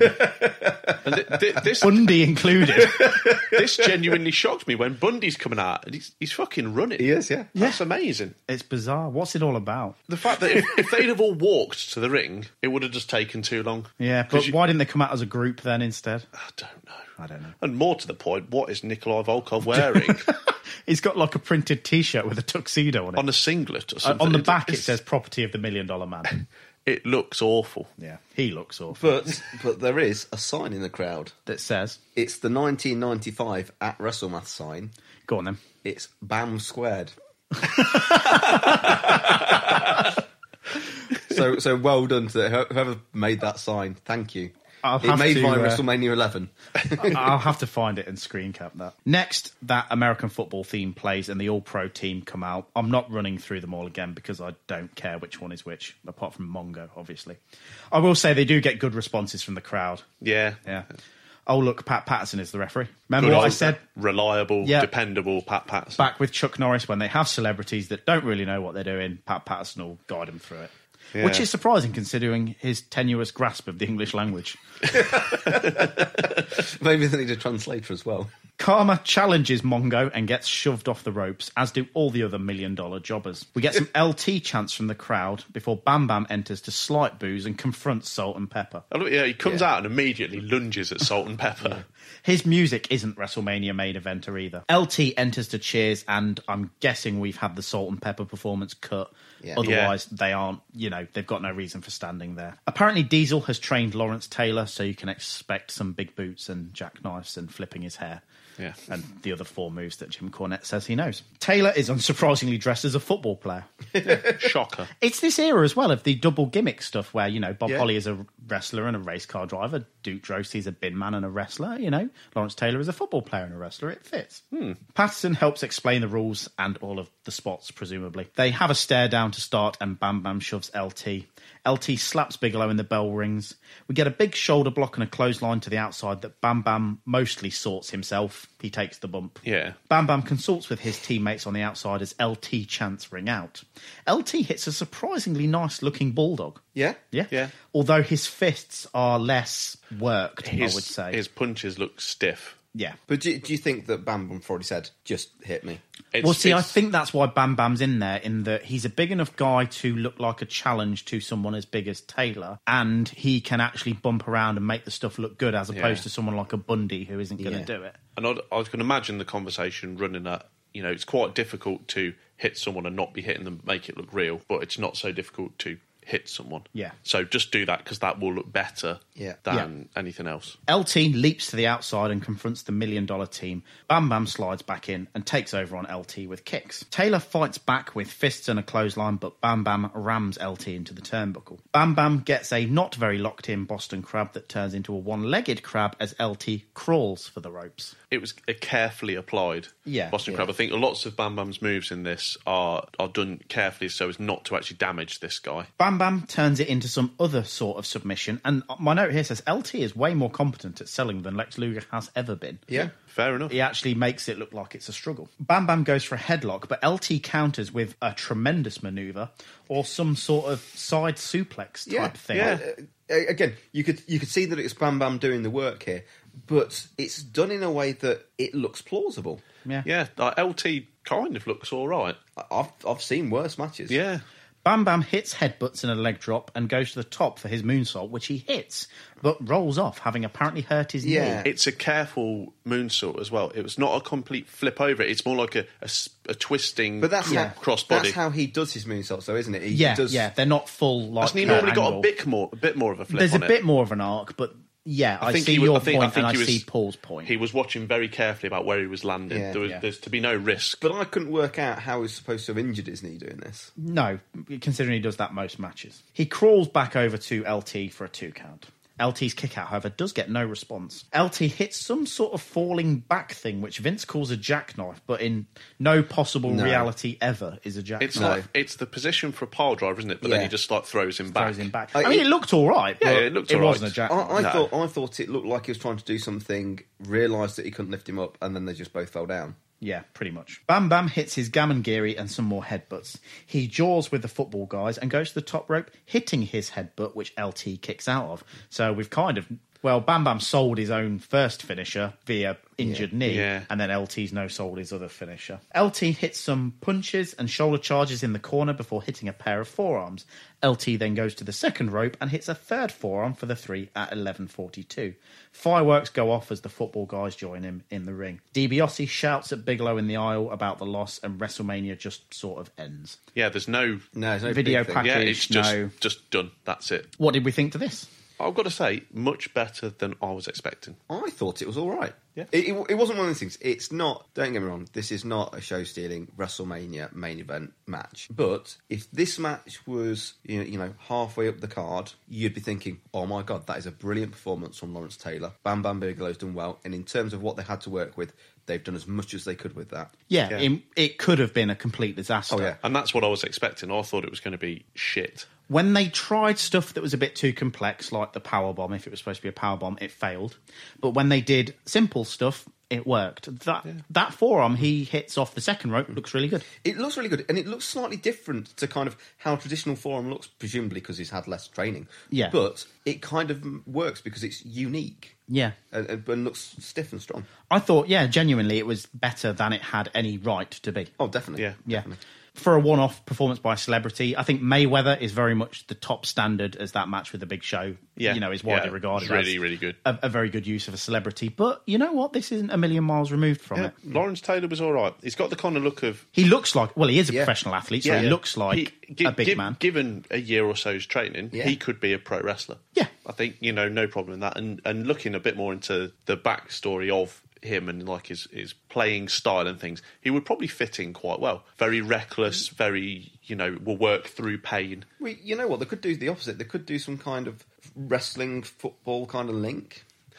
I think that was my, my very my very first note is that in you know when he, when Vince is talking to Jerry Lawler right at the start, yeah, and I think Jerry Lawler says something about this is football meets wrestling. Yeah, I, I've got noted down. Is, is, does something click in Vince's head? hang, hang on a minute, I can yeah, do that. I can do that in another five years. I thought, yeah, in a perverse way, I was quite pleased for Bam Bam getting a WrestleMania main event. It's not like, you know, he's been built up and he's challenged for a title and, and he's had a good moment. But at the same time, there are very few people that can say, I've main evented WrestleMania, and, and he was now one of them. Yeah. That that was the problem with the story in general, though, is that he's very much been plucked from the mid-card and put into this spot for a very specific reason, and he'll probably go back down into that. It's probably yeah. safe and logical. He can cut a good promo on it. Yeah. He can work very well. He can take a good bit of a battering if he needs yeah. to. He's, he, and it's not it's hard to say for Bama, but it's not a massive casualty for him to lose it. No. Rather than if you have one of your top tiers, if you have Diesel lose to Lawrence Taylor, it becomes something yeah. much different. I mean, the ultimate casualty is, yes, a certain performer gets pissy about not being in the main event and maybe cuts off Bam Bam's push somewhat. Yeah. There you go. And with Bigelow's loss, the corporation are oh and five, so the streak continues. Overall, opinions on the show. The wrestlers were presented as secondary to the celebrities and they performed as such.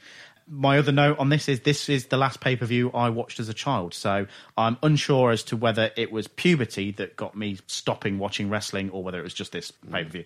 This was not a good pay-per-view. Paul? I have different feelings. And it's I didn't think this was a good WrestleMania. I'm going to make that clear. Did I think this was a terrible pay-per-view? No, I didn't. I didn't think it was a great one. It, it, it was meh. I didn't love it. I didn't hate it. I thought there was some interesting things on it. But I went into this thinking this was going to be an absolute disaster to watch, horrible to watch, and I'd hate it all. And I didn't. And I don't know if it is that this is kind of almost legendarily bad, supposedly, is, is kind of yeah, what I understood yeah. it to be. And I didn't feel like this was an absolute shocker. I didn't think it was good. But having it be a WrestleMania and not be an amazing showcase, obviously it is disappointing from that respect. But just as a wrestling card, it was average. Yeah, yeah. I mean, you may have a point there. As far as WrestleManias go, it's definitely among the bottom few. But it, if it was a random in your house or something, would it be a bit better regarded? Probably. I think the problem is just the focus is not on the talent. Like I said at the start, I get that Vince hasn't necessarily got a ton of confidence in his roster at this point, and he wants to rub off the celebrities, but I don't think anyone takes anything from this. No one goes on to be a big mainstream star as a result of this, and no main event talent is born out of this. You know, we've discussed Sean's turn, and he kind of goes back to the mid-card and takes another year to get to the top. Yeah. From, the, from the celebrities' point of view, for the most part, it was probably quite a nice fun day out and, yes. a, and, and a good and pay, a nice paycheck, and a good yeah. payday. But does it do anything for the people that have got to work that business as a regular thing? Yeah. Pro- probably not. And it's a pay-per-view with a bad Bret Hart match, and you don't really get many of those. When he can't save a show, there's not much positive to be taken from it. I would outright go so far as to say don't watch this show. I don't know if, Paul, you... No, no. I, th- I think for somebody like me as well, it's, it's. I think it's different for for you given the amount of wrestling that you watch, how much you know of the history.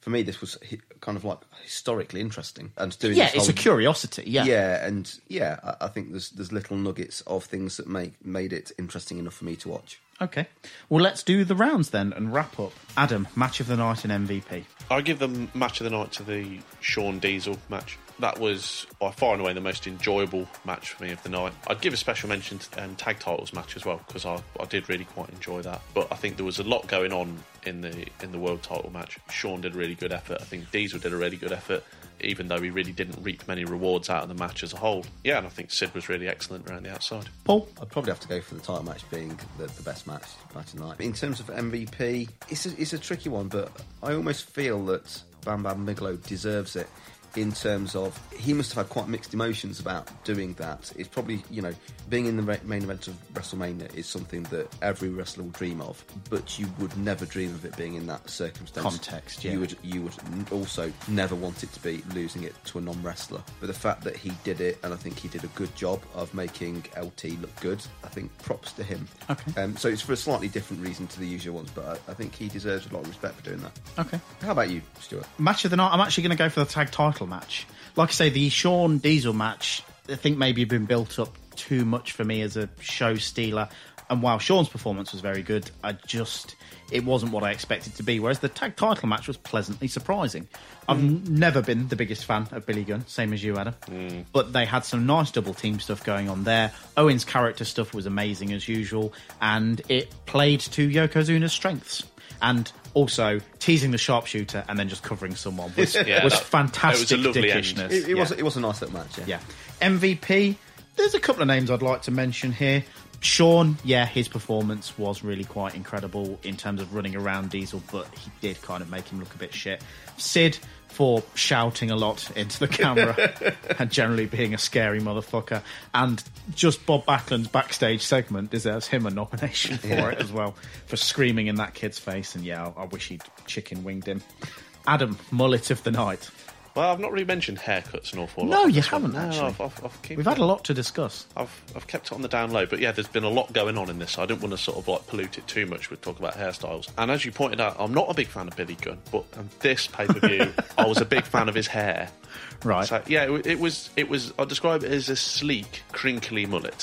Very nice, very unusual. Although, not to say that Bart's isn't isn't a wonderful style as well, but I only give it to Billy. One thing I pointed out to you while we were watching was Tatanka's. I like what Tatanka's hair is becoming, but I'm waiting to see if it becomes anything greater before You're I give it. Waiting for its next evolution. Yeah. Okay. Also, I've mentioned Todd Pettingill's mullet. Oh God, yeah. has it's the same as last time, but it's not plastic now. He's changed his product, mm. so it looks like a bit more of a matte finish. It doesn't help him be any less of a twat. He spends the whole the whole evening. It, I mean, obviously he's got to wear headphones because he's on the mic. I, I get that, but it just they're such big ones. He looks like he's listening to his Walkman. He probably is. But but I, I believe you've now got a new Twitter account up and running. Yes, indeed. And, uh, you know, if you want to get the occasional picture of fantastic wrestling hairstyles, then follow at Wrestling Mullet. I understand, Paul, you've got some sort of Twitter to do with maths. Yeah, yeah, yeah. I've, I actually... I started it a while ago. It's, it's called at WrestleMaths. Oh, right, okay. Um, I'll have to write that down so I don't yeah. forget. Oh, if in the future I'll try and just drop it drop into it episode, in a bit more, yeah, episode, yeah, yeah. yeah. That wraps us up for WrestleMania eleven. What an experience that was! You can find us on Facebook at facebook dot com slash New Generation Project Podcast. We are also on Twitter at the slightly simpler New Gen Podcast. We're also on SoundCloud at soundcloud dot com slash New Gen Podcast, and there are a few other ways to listen to the show as well. We're on Stitcher Radio. If you just search for us there, all of our episodes are on pile driver wrestling dot net. And we're currently going through the process of posting our older episodes up on Botchamania. So if you've just found us and you want to catch up on some of the earlier ones, you can find them there. And as ever, you can rate, review and subscribe in iTunes. And I must say we've had a real deluge of nice reviews on iTunes as of late. And it's always a pleasing experience, isn't it, Paul? Whichever one of us notices that review first, yeah. we'll send a message to the other one going, oh, we've got another review on iTunes. Yeah, and and people have written some lovely stuff. And we've also had some really lovely tweets from, from people. And and we really appreciate that. So thank you very much. And in time for anybody who's got into contact with us, we enjoy it. Yes, it, it's, it's all good fun. Episode fourteen will be the first monthly budget offering pay-per-view from the World Wrestling Federation. It's In Your House one. All that's left to do then is say goodbye. My name's Stuart Brooks. Goodbye. I'm Adam Wikes. Goodbye. And I'm the Axiom, Paul Scrivens. Goodbye. Oh, you dickhead. It's my new nickname. For good, Gary Barlow.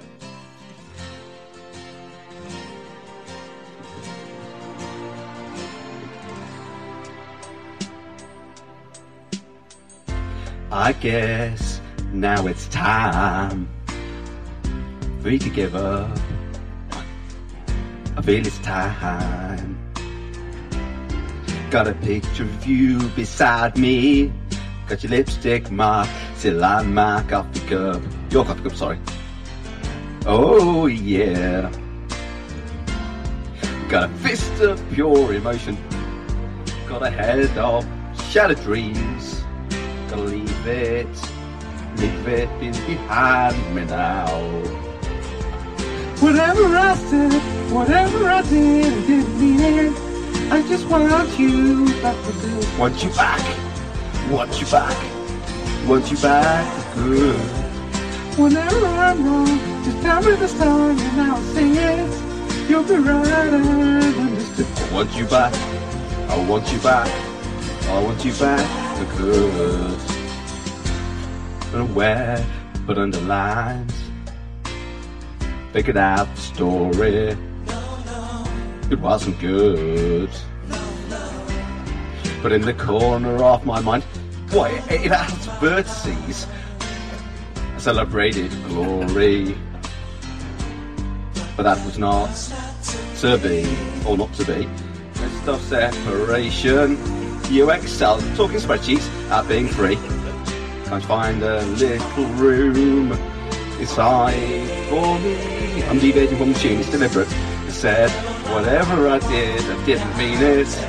I just want you back for good. I want you back for good.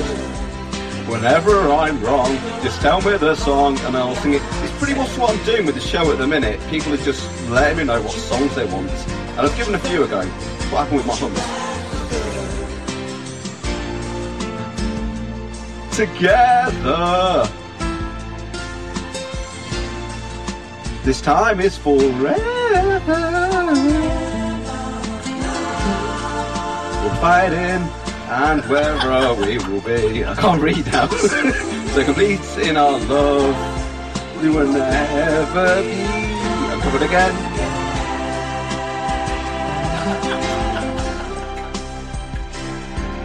Whatever I said, whatever I did, I didn't mean it. I just want you back for good. It's more embarrassing now. Want you back? Oh yes! Whenever I'm wrong, just tell me the song and I'll sing it. I don't like songs with swearing in though. Want you back? back.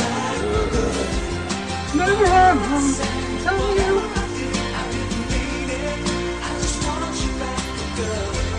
Conservative dance I'm doing now.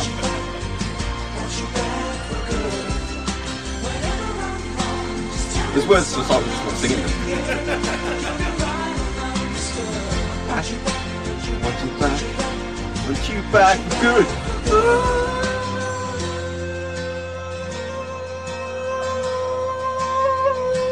Oh yeah. Yes, it's time to stop singing the song.